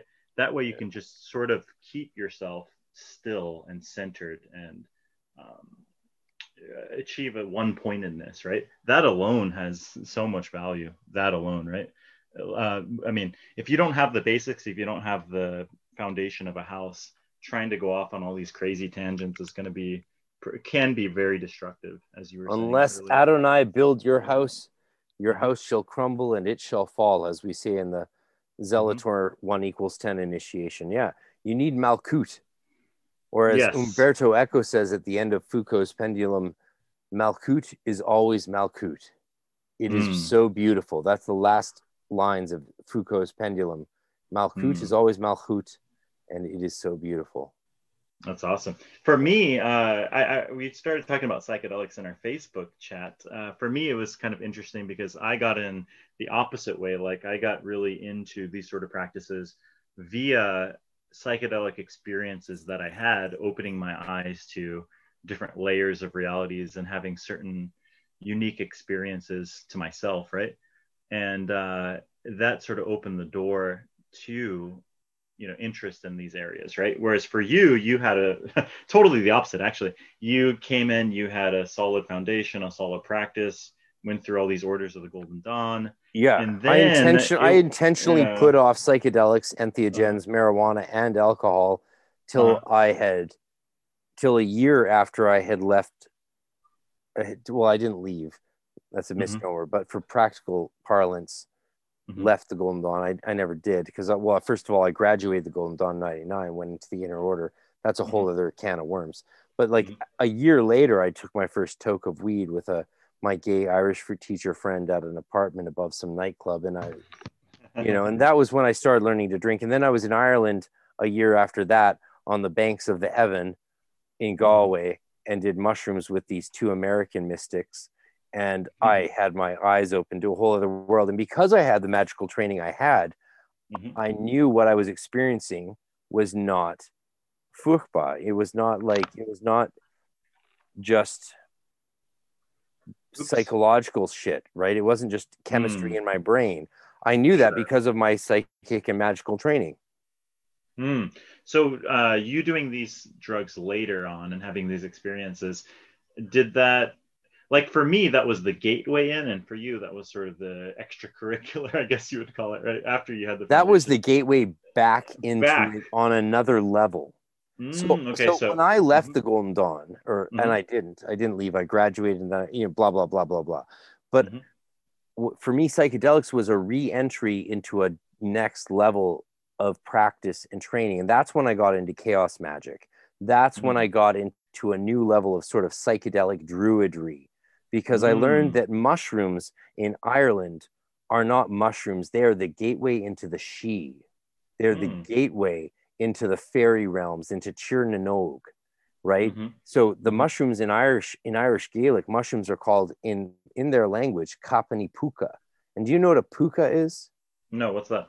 A puka is a shape-shifting fairy. Have you heard of them? Uh no. And Actually they shapeshift. Not. They have the bunny ears, or they can change shapes into a horse or whatever animal they want. And the puka mm-hmm or the puka hat. Kapani puka means puka hat is what they call the psychedelic mushrooms. And they grow in the northern hills of Donegal. And I've covered some academic essays that say mushrooms and psilocybin didn't exist in the British Isles up until the 60s, which is really fucked up shit to hear from academics because that's just it's just lies. I mean, wrong, if you don't think academics and PhDs lie sometimes, it's not just that they're always lying, It's that mm-hmm. they don't know because they're bound by this the stringent regulations of the academic system. So it's like mm-hmm. sometimes they even know stuff isn't true and they still lie about it. It's fucking crazy. like, yeah, it's, let's get real. Yeah. I'm getting mm-hmm. real with you, bro, because you're in Korea and it's a world away, and I'm pretending sure. like everyone on YouTube and Instagram or all this shit's not going to hear what I'm saying. I always, pretend, I, I every day I have to wake up and and make very clear to myself the fact mm. that 3,000 hours of my voice aren't being listened over the internet. I have to, I have to be very clear about that because it's fucking weird. But what, well, academia in academia, there's definitely a vested interest in them keeping things the way it is, right? Like as far as like that's, psychedelics and that's why like we that, call them entheogens, not psychedelics. Right, exactly, exactly. And, uh, and I don't know, we we live in a pretty special time though, where you know there's a lot of research showing the historical use of these things, and now that there's a lot of research going on now, a lot more accepted research coming back again, and then uh, even states like you have Oregon and I think Colorado that have legalize like uh, mushrooms and um, other yeah. entheogens, right? So it's uh, it's definitely making a resurgence. Are you are you up? Are you up for me for me uh, reading you something? Yeah, sure. Mm-hmm. It might it, it might be uh it, it won't be short. Okay. Uh, how long do you think it'd be? Not I do long. have to. Okay, that'd be good then. Okay. Yeah. Let's say this podcast has another 20 minutes left. Yeah. Yeah, I would say so. so I'm yeah. going to use some of that reading you something and okay. then we're going to talk about my experiences at John Dee and Edward Kelly Tower in Prague and my direct experiences with mushrooms and Enochian magic. Okay, perfect. That's perfect. so. Here's the question, brother. Mm-hmm. Right here's the mm-hmm. question: Did mm-hmm. Dee and Kelly use drugs for scrying? Um, in my opinion, or from what I've read, there was some sort of powder or some sort of substance that he had, but it's not clear what that is. So that could clearly be, it so, certainly could be, right? Certainly. So Dee had a variety of magical mirrors and crystals. Mm-hmm. A particular favorite was a flat obsidian stone that is on display in the British Museum, right? Mm-hmm. And his scribe Edward Kelly, quote, did all his feats upon the devil's looking glass, a stone now, mm. Zachariah Grey, Zachary Grey, commented mm. in this verse, quote, this Kelly was chief seer to Dr. Dee and bred an apothecary and was mm. a hmm. good proficient in chemistry and pretended to have the grand elixir or philosopher's stone. He pretended to see apparitions in a crystal or beryl looking glass, a round stone like crystal.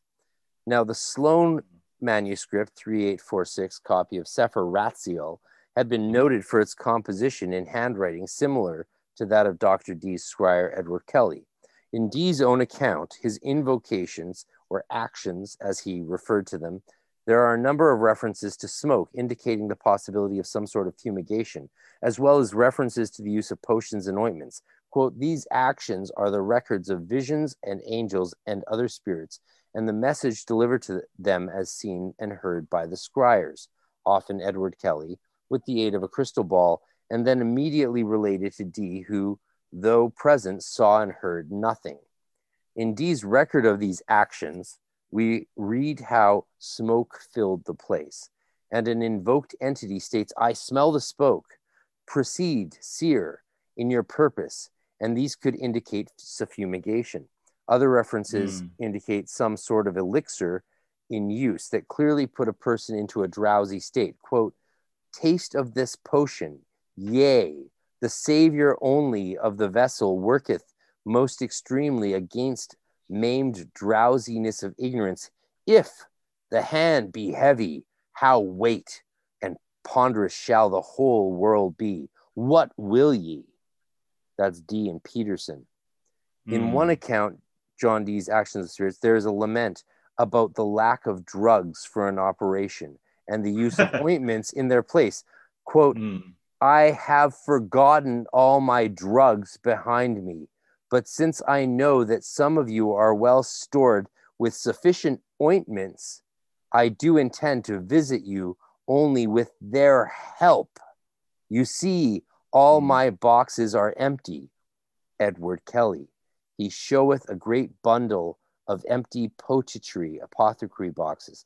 This brings a response from the figure invoked, from the spirit. The spirit says, the angel that Edward Kelly and Dee were working with says, How cometh it that you pretend to come for a favorable divine power and all your box is empty? The exchange over the lack of drugs also indicates that drugs were not an unusual part of these scrying sessions, as Kelly says he mm-hmm. forgot them, forgot them, as if he usually had them. As Kelly mm-hmm. had a reputation as a bit of a con man and swindler, one wonders whether the concern about a lack of drugs was the spirits or Kelly's. In this regard, it should also be noted that the angels scribed by Kelly also commanded that he and Dee share not only possessions in common, but also their wives. And these orders were apparently followed for at least one tryst. Right. So, the uh, wife, wife, swapping incident. Yeah.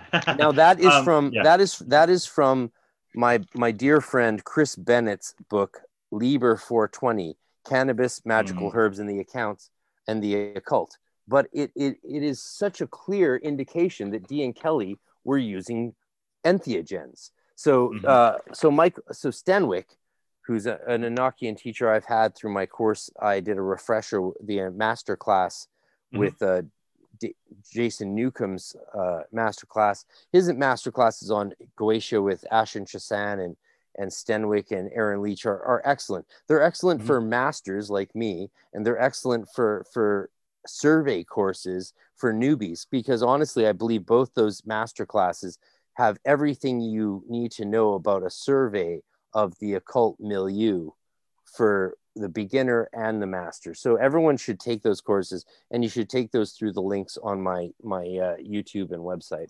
But mm-hmm. um, that's uh, that's neither here nor there. The main mm-hmm. point is clearly they were using entheogens, and I believe from my experiments with with psilocybin, especially in the last year, and DMT or spice, I mm-hmm. believe very firmly that the Enochian language that they heard was the sound. If you've done a heroic, do- pardon me, heroic dose, have you? Yes, yes, yes. Have you heard it? Have you heard the sounds? The language? Sure, sure. And it is, it does sound now. You know, now that you say it like this, no, it does sound very much like an Enochian. Right. Language. It's like a little more bouncy. It's like sure. and then we'll bounce, give a bounce, bounce, and you can zoom, like it's very much right. like that. And I never heard it till I heard Lon Milo DuQuette pronounce Enochian because I learned the Golden Dawn method, which is a mixture of the thelemic method eh, that Lon uses, and mm-hmm. but what scholarship has revealed that the original Golden Dawn used both methods, uh, the strong the strong syllable and the and the full the full pronunciation method. So we they use both. Like they would say zod, like the letter zod, like oel sonu veor saji goho yada balta alexar pehe kom mananu tabito em zoda kara eka zoda meranu zoda ki tle hmm. qua pia pe zoda moel veo anu. But you can also say, right, els ol sont thou saji go yad right. balta elexarpe komanum tabitumem zodakara mm-hmm. eka zodaka or zodama right like they both mm-hmm. make sense and the interaction of both of them i think mm-hmm. is powerful do what is powerful because as far as i'm concerned from my mm-hmm. time last year at Dee and Kelly's Tower interacting with those angels in a very personal manner they mm-hmm. they thought it was hilarious hilarious the way that we think about these things. They thought it was um, fucking hysterical. They were like, you guys are fucking funny. And they also said to me, and there's a video of me doing this call of the portal the, mm-hmm. that breaches the, the microcosm to the macrocosm in Kelly's Tower, which you're not normally allowed up in, but the door was open to the oh, stairs oh, wow. leading up to the tower. And I said this to the guy, Can uh, I in Prague. in Prague. Yeah. Okay, awesome. I nice. said I said to the guy, "Can I go up there?" She's like, "Normally not, but uh, it is open, so I cannot stop you." And I just ran up, and I went up with my friend, my tour manager, um, mm-hmm.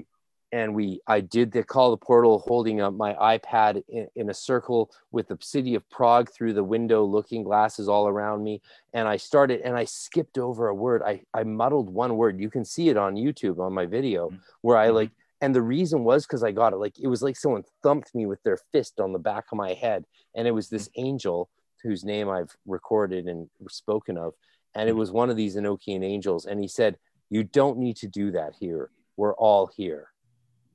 Mm, and wow. for the next week, while I did my lectures and classes at the Kelly's Elixir Tower and and and and the Alchemist basement in this building, it, they were talking to me all the time. Like I didn't dialogue with anyone else other than these angels that entire time.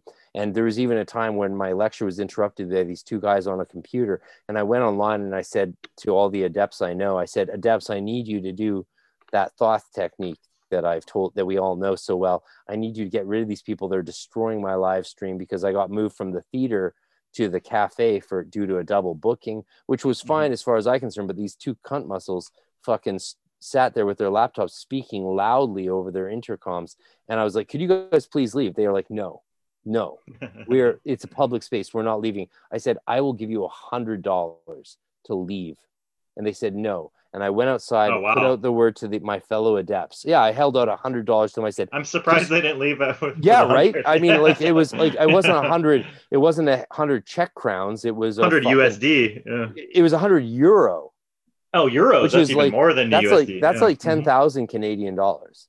So, so they wouldn't leave, and so yeah. I I went outside and I had to belay my lectures, and it threw me off big time because I was streaming to hundreds of people. And I mm-hmm. said I went outside and I I spoke I went I went on live stream to all the adepts I know, and I put out the word to all the adepts I know across multiple orders. I said, do what you can, do this technique, do this technique if you know it, get rid of mm-hmm. these people and I had a smoke. I smoked a clove cigarette and I went back in and they wouldn't leave. And I went back out and I just hung my head because I was like, these lectures are being just delayed and I'm at this magical place. Everything is perfect. The time in the universe, it's all coming together all at once and everything feels right. But these two fuckers won't fuck off. And mm. I got some messages back all of a sudden saying, done, done, done as you will do what thou wilt yes do it like you know all these like Konx Om Pax lighting extension brother i did it and mm-hmm. i went back in and as i went back in they were packing up their bags because i'd asked them could you leave they're like no we have two hours of work to do and we want to be here blah blah blah fuck off you little mm-hmm. prick they were packing up their bags and i was like why are you leaving and they're just like we're busy and they just left i put out mm-hmm. the call for magic to be done magic was done and these two guys left. They wouldn't they leave for a hundred euro, but right. they left after 10 minutes later after I put out the call. And I had never done anything like that before. It is hilarious. Mm. So God bless everyone. God bless you all. Thank you for thanks for magicians got to have our own backs, right? Because we're mm. we're warriors. That's awesome, man. Where where is the uh because I was in Prague um about two years ago and I really regret I didn't go check out the tower you're talking about. Where dude, is, is it? Dude. Is it far outside of the city center, or is it? No, it's it's right there. Central? You cross you cross the bridge, and it's right there in the old district next to the cathedral, and it's oh, right wow. there. And so, like, here's the thing: my mm-hmm. personal experience of uh, like Chris Bennett's research in Liber 420 aside, mm-hmm. um, and my own experiences with psilocybin and Enochian spirits and and all that magic aside. Are you there? Yes, yes. All of that aside, during the tour, mm-hmm. they showed us a garden they had way up in this tower, way up in the tower. And it's a very cheesy tour with cheesy books that have no writing in the pages just for looks. But they did reconstruct it in the best way they could with the academics at Prague University who actually okay. know their shit. And, and the pamphlets they hand out there are better research than even Jason Louv's Empire of Angels is, right? Like these are good mm. research things. Mm. And I saw this garden in the top floor of the tower. And the garden was this earthen section in the corner of the top floor of the tower. And I said, "Why is there a little garden there?" And the and the tour guide said, "Oh, yes, because they're trained to know these things, mm-hmm. and based on the archaeology, in fact." And she mm-hmm. said, "Well, sometimes the servants can't get food up, and they need a snack for all their research and trying to make gold, and they needed a snack, so they had grew their own food there for snacks." And I said, but you have like it wasn't just earth on the ground it was actual growing things in replica form in the mm-hmm. garden mm-hmm. i said how come they're all mushrooms and she said well the research and the archaeology shows that's what they were growing up here was just mushrooms i'm like for snacks she said, oh, she said uh-huh. yes of course for snacks mm-hmm. and i'm like oh, psilocybin's not legal in Prague, is it? And she's like, no, of course not. We don't have legal drugs in Prague, mm-hmm. not yet. And I'm like, okay, not yet. They were growing mushrooms. They were doing mushrooms. They developed the Enochian system with mushrooms, probably some other drugs like cannabis, opium as well. That's what I think. Yeah, I wouldn't be surprised, man. Honestly, when you look back to all these other, you I mean, heard the much... entry from Dee's and Kelly's diary yeah. that I just read you. The yeah, angel sure. and... is is angry that they forgot their drugs. Yeah, yeah. I mean, what the uh, fuck? Yeah, and it's uh, I mean, if you look at every tradition too, not just Enochian, but you look at shamanism and you look at even even in like uh, Hindu traditions, you have like Soma and pretty much all of these ancient cultures and you know paths to the divine often involve entheogens as you know. Well i can tell you i'm going to be it, it, it's it's very whitewashed yes. but the more very, you know the more the more research that comes out and i'll have to definitely check out your um your friend's book uh what's the name again it's the, Liber, the Liber 420 oh that's perfect and, and, and what a what a perfect name what a perfect name like yeah i mean once perfect. once you hear the name you know what's up it's not like yeah. it's and, encapsulated the, in the name it's man. it's it's a massive epic history of all the drug use from freemasonry to rosicrucianism like the, mm-hmm. the rosicrucian hashishene and the freemasons and everyone like it's it's it's sure. the drug everything that was redacted and everyone has raved oh, review awesome. about it you can buy it online for like 20 or probably 50 bucks with shipping and it's 777 pages long Oh, that's epic. And the cover is the cover of the book looks like a version. It's it's it looks like it's a it's intentionally designed to look like like like the 777 book.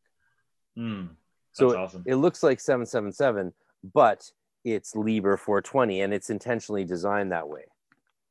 Yeah. I, I yeah, can't believe you don't know about it. Um, no, I've heard of it before. I've definitely heard of it before. Um, yeah, I'll definitely have to check it out. I've never read it though, so I'll definitely have to check it out. It sounds uh, along the lines of my interests as well, so that would be uh, a good one to have in the library. I'm sure. Instagramming you the. Wait, are we on? Are you on Instagram? Yes, yes, yes. Yeah, yeah you can uh, DM me or send me a message there. I'm DMing you the cover of it right now because I oh, want to okay. hear your reaction live. Wait, where are you? Let's see if I can pull it up. What's it's uh, Body Chariot on there dude, I get way too many messages.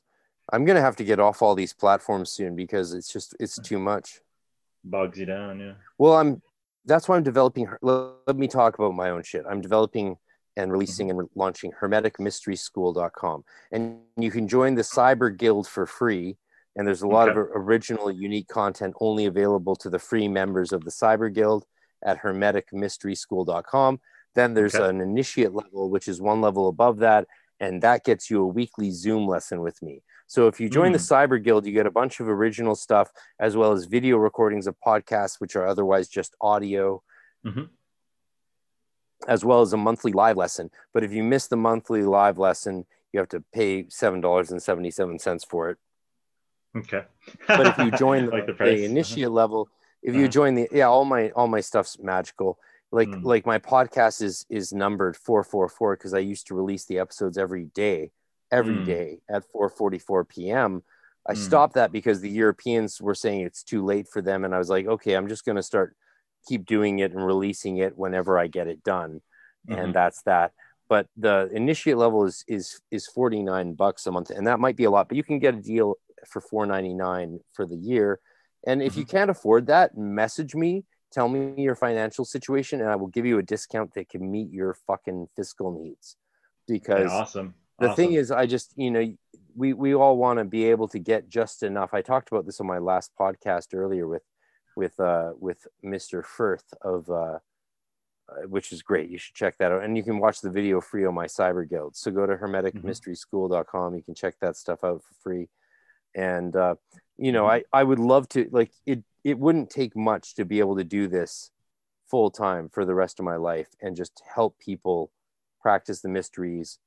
You know it's a couple grand a month to be able to survive doing this right? You know what i mean? Mm-hmm. and, oh for uh, sure for sure. you know if i if i find a wife who wants to have kids she can make the rest of the money. So that's good.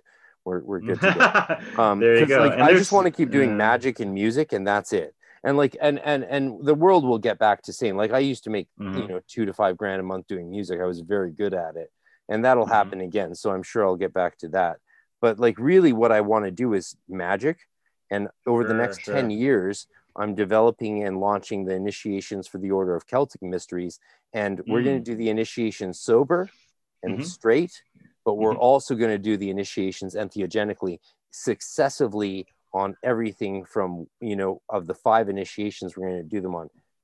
Cannabis some cannabis peyote psilocybin dmt ayahuasca. We're going to go through the whole ring of a roll and integrate that into the initiations. Because Yeats loved peyote not as much as he loved cannabis and i love william butler, butler Yeats. And we're going to experiment with doing these initiations soberly and entheogenically. And i think that's a really bold new frontier for us to explore because there's not we have only begun the experimentation of integrating magic with entheogens hmm I mean, this has been going on a long time, but in the modern age, for sure, right? Like if you look back at what the Eleusinian mysteries and, you know, yeah I mean, I mean people Well- are flying, people are flying down to, um, to what is it, Peru and whatnot to do ayahuasca and these ceremonies. And, but integrating, you're talking about integrating like hermetics with, um, uh, hermetic initiation with psychedelics.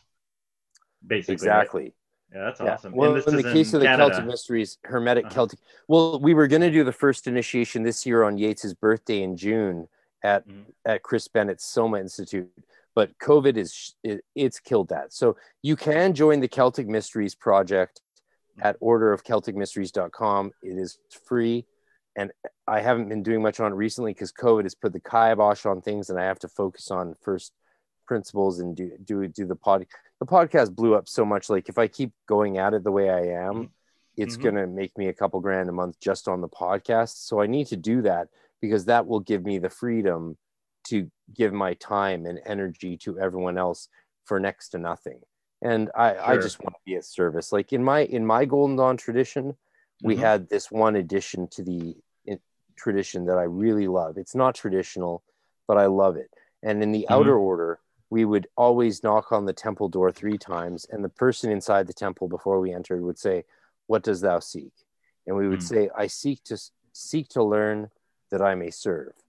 But and then Mm. after five six years, you get into the inner order, and we would knock on the temple door, and they'd say, "What does thou seek?" And you would say, "I seek to serve that I may learn." Mm, that's and strong. that is, I think, that is the lesson of the adept. Mhm. You serve so that you can learn, but but in the beginning, you learn so that you so can that you can. serve. Yeah, Right? that's Isn't excellent. that fucking awesome? I love that. Yeah. Fucking awesome. So uh, if you want to join a Golden Dawn order that's good, go to ogdu.org.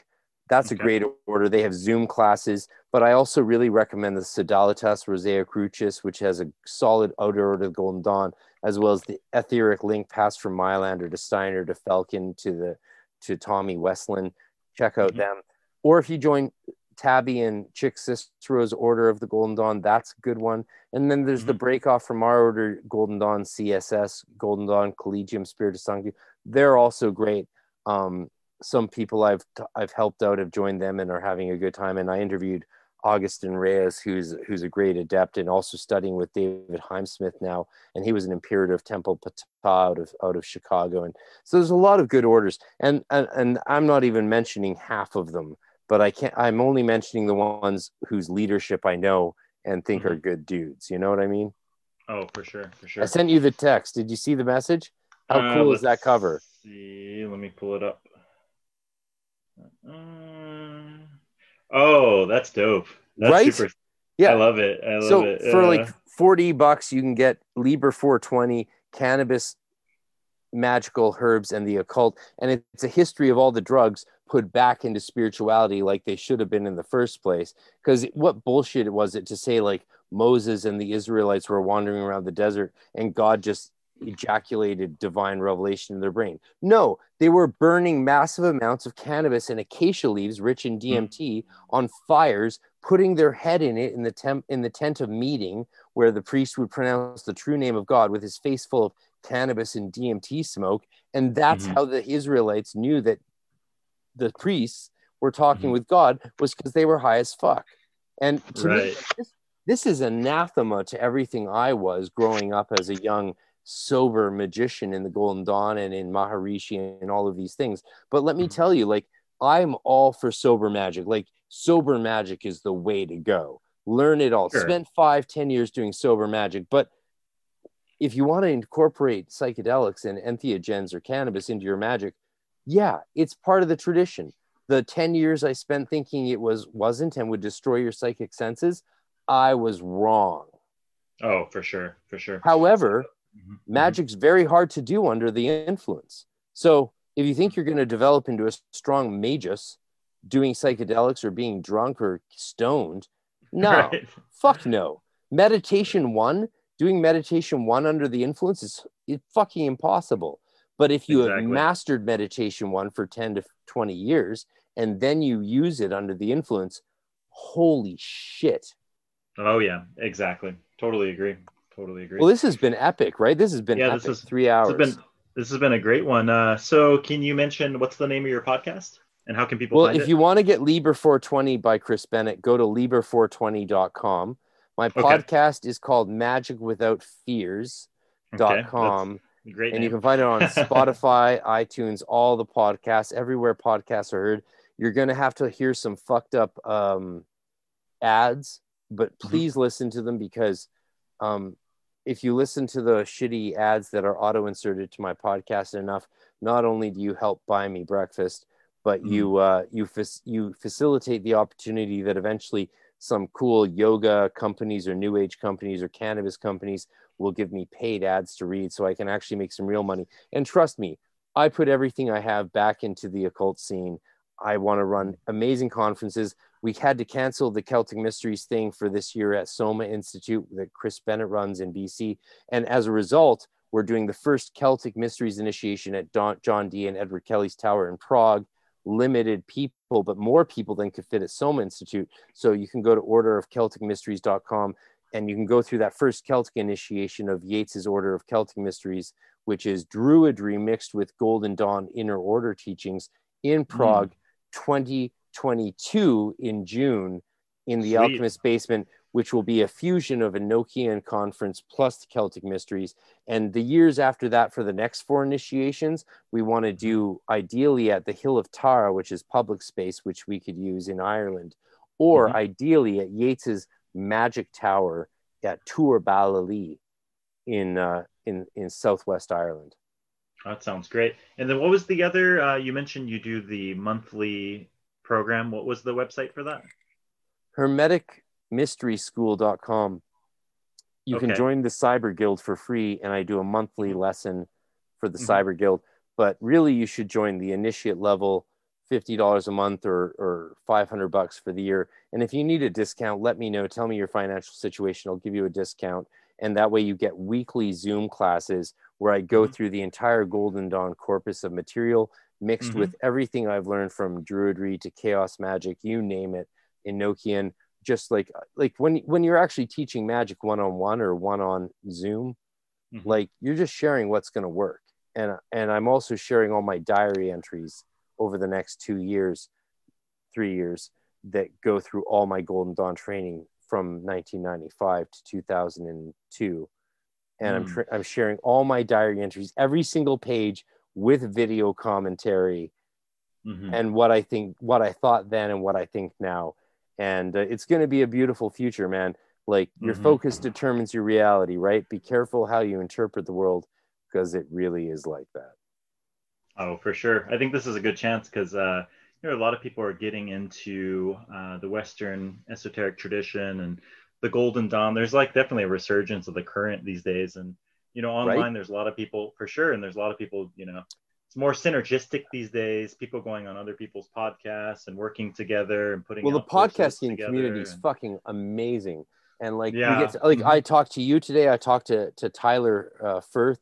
Like I'm. I'm talking to all these amazing amazing mag- magicians every day, musicians and magicians, and both. af- yeah. like after this conversation, you know, all Mhm. I really want to do is get on the next flight to Korea, do some Oh, yeah. crazy 24 hour psychedelic rituals with you, and then go And play jam a gig and jam. Yeah. Like, dude, Yeah. dude, I have some stuff to show you musically I want to show you Oh. some some some ideas, and I want to hear your song ideas because there's nothing oh, like sure. There's nothing like playing backup on another guy's songs and just hitting Oh, those yeah. sweet notes at the sweet time in the sweet moment and Oh, it's killer. It's killer for sure. Yeah, hopefully so uh yeah, hopefully the restrictions. I mean, I'm hopeful for like summer, fall, things start opening up. So we'll, well see. things will open up once we change our dna with the vaccine and the aliens show themselves right, exactly. Exactly. Once we get the chip in our arm, we'll uh we'll be good to go, you know? i'm a multi-dimensional Uh, qanon shaman man i exist in all levels that's why i can tell you the truth about everything right. did you see that guy who stormed the capitol that's what he said on some video interview god Oh, is it? I didn't see oh that. God it's am- that. dude you got to check out tim dillon tim dillon Oh, I love Tim Dillon. oh yeah I love right Tim Dillon. I'm a huge fan fucking of his. Yeah. gene oh yeah i paid for his Uh, podcast as of this month and like and oh Oh, my god if you if, if you're He's not paying. If you're not paying the seven bucks a month for his podcast for the crazy shit, like I'm not paying the 27 bucks for his Rothschild shit because like I can't, I can only handle so much of the, cons- of the conspiracy stuff. Oh, yeah, he's he's deep in the game with uh he, he's been on with like Alex Jones and stuff Oh like well, that. well. Alex Jones actually. So I I never knew who Alex Jones was up until this year uh-huh. or last year, but therefore, pardon me. Mhm.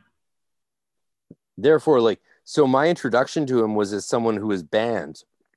Mm, and so i've most of what i've seen of him is him under intense scrutiny by these other people like tim pool or, or joe rogan who are like Right. fact checking him in real time and like oh right. so like when you hear some guy who you you know here's the, the weird thing right if the mainstream world tells us that someone's a fucking nut job and then we Mhm. listen to 10 hours of that per that nut job speaking while being yeah. fact checked in real time and Sure. everything they say is true it's like you're like, wait a minute. how are they a nut job Yeah, well, yeah, exactly. Like- exactly. like Mhm. So you Mhm. know, the real bottom line is I, I promote critical thinking and Sure. skepticism. I'm a skeptic about. I'm such a magical skeptic. Like Skeptic fuck, about man. everything. dude. Mhm. I went through magic for for over ten years before I tried psychedelics, and I Mm. thought everything that everyone told me about psychedelics was bullshit. I was like, Mm. oh, you smoke pot, that means you can't be clairvoyant. You smoke pot, that means you don't can't do real magic. And then Right. as a master, I entered into that realm and was like, oh, I was wrong. Mm-hmm. Exactly. However, exactly. there is a You challenge that comes with it. And uh, next time when I interview you, I want to hear about Mhm. your journey and I want to talk Oh. about motherfucking Tool. Oh yeah, let's do that for sure. Yeah, definitely. We'll uh we'll uh, end it here. This has been a really good uh, podcast. Got to go over a lot of different topics, Golden Dawn and the Steiner stuff. I was really interested in. Go, uh, very interesting. I got to hear the whole Waldorf education since me and my sister both couldn't make couldn't make it in, although we were on the wait list, right? I got to hear a nice we su- need more summary Wal- of it. Waldorf education. Like I've actually been hired Yeah. as a Waldorf school teacher twice. Once Mhm. it was in Ireland, but on the Mhm. way there, I stopped by this island and I joined a Celtic band, so I never made it to the job teaching German at Waldorf school. And then another time I got hired as a Waldorf school teacher, but then I got offered another job for real money, and so I didn't Mhm. take it. But I would love to teach Waldorf school one day in my life. But ideally, I would rather just do uh, psychedelic druid, druid chaos magic shamanism and Enochian for the rest of my life with hardcore awesome human beings like you and then go Oh, yeah. go in the evening and playing gigs in eastern europe that would that sounds like a better life to me than so like Sure, let's let's sure. set our will in in in line and and have the force of the universe behind us That sounds like a plan, brother. All right, so uh, yeah, yeah, exactly. All right, until uh, until next time, until the next episode, perhaps Conks next on podcast. light in extension brother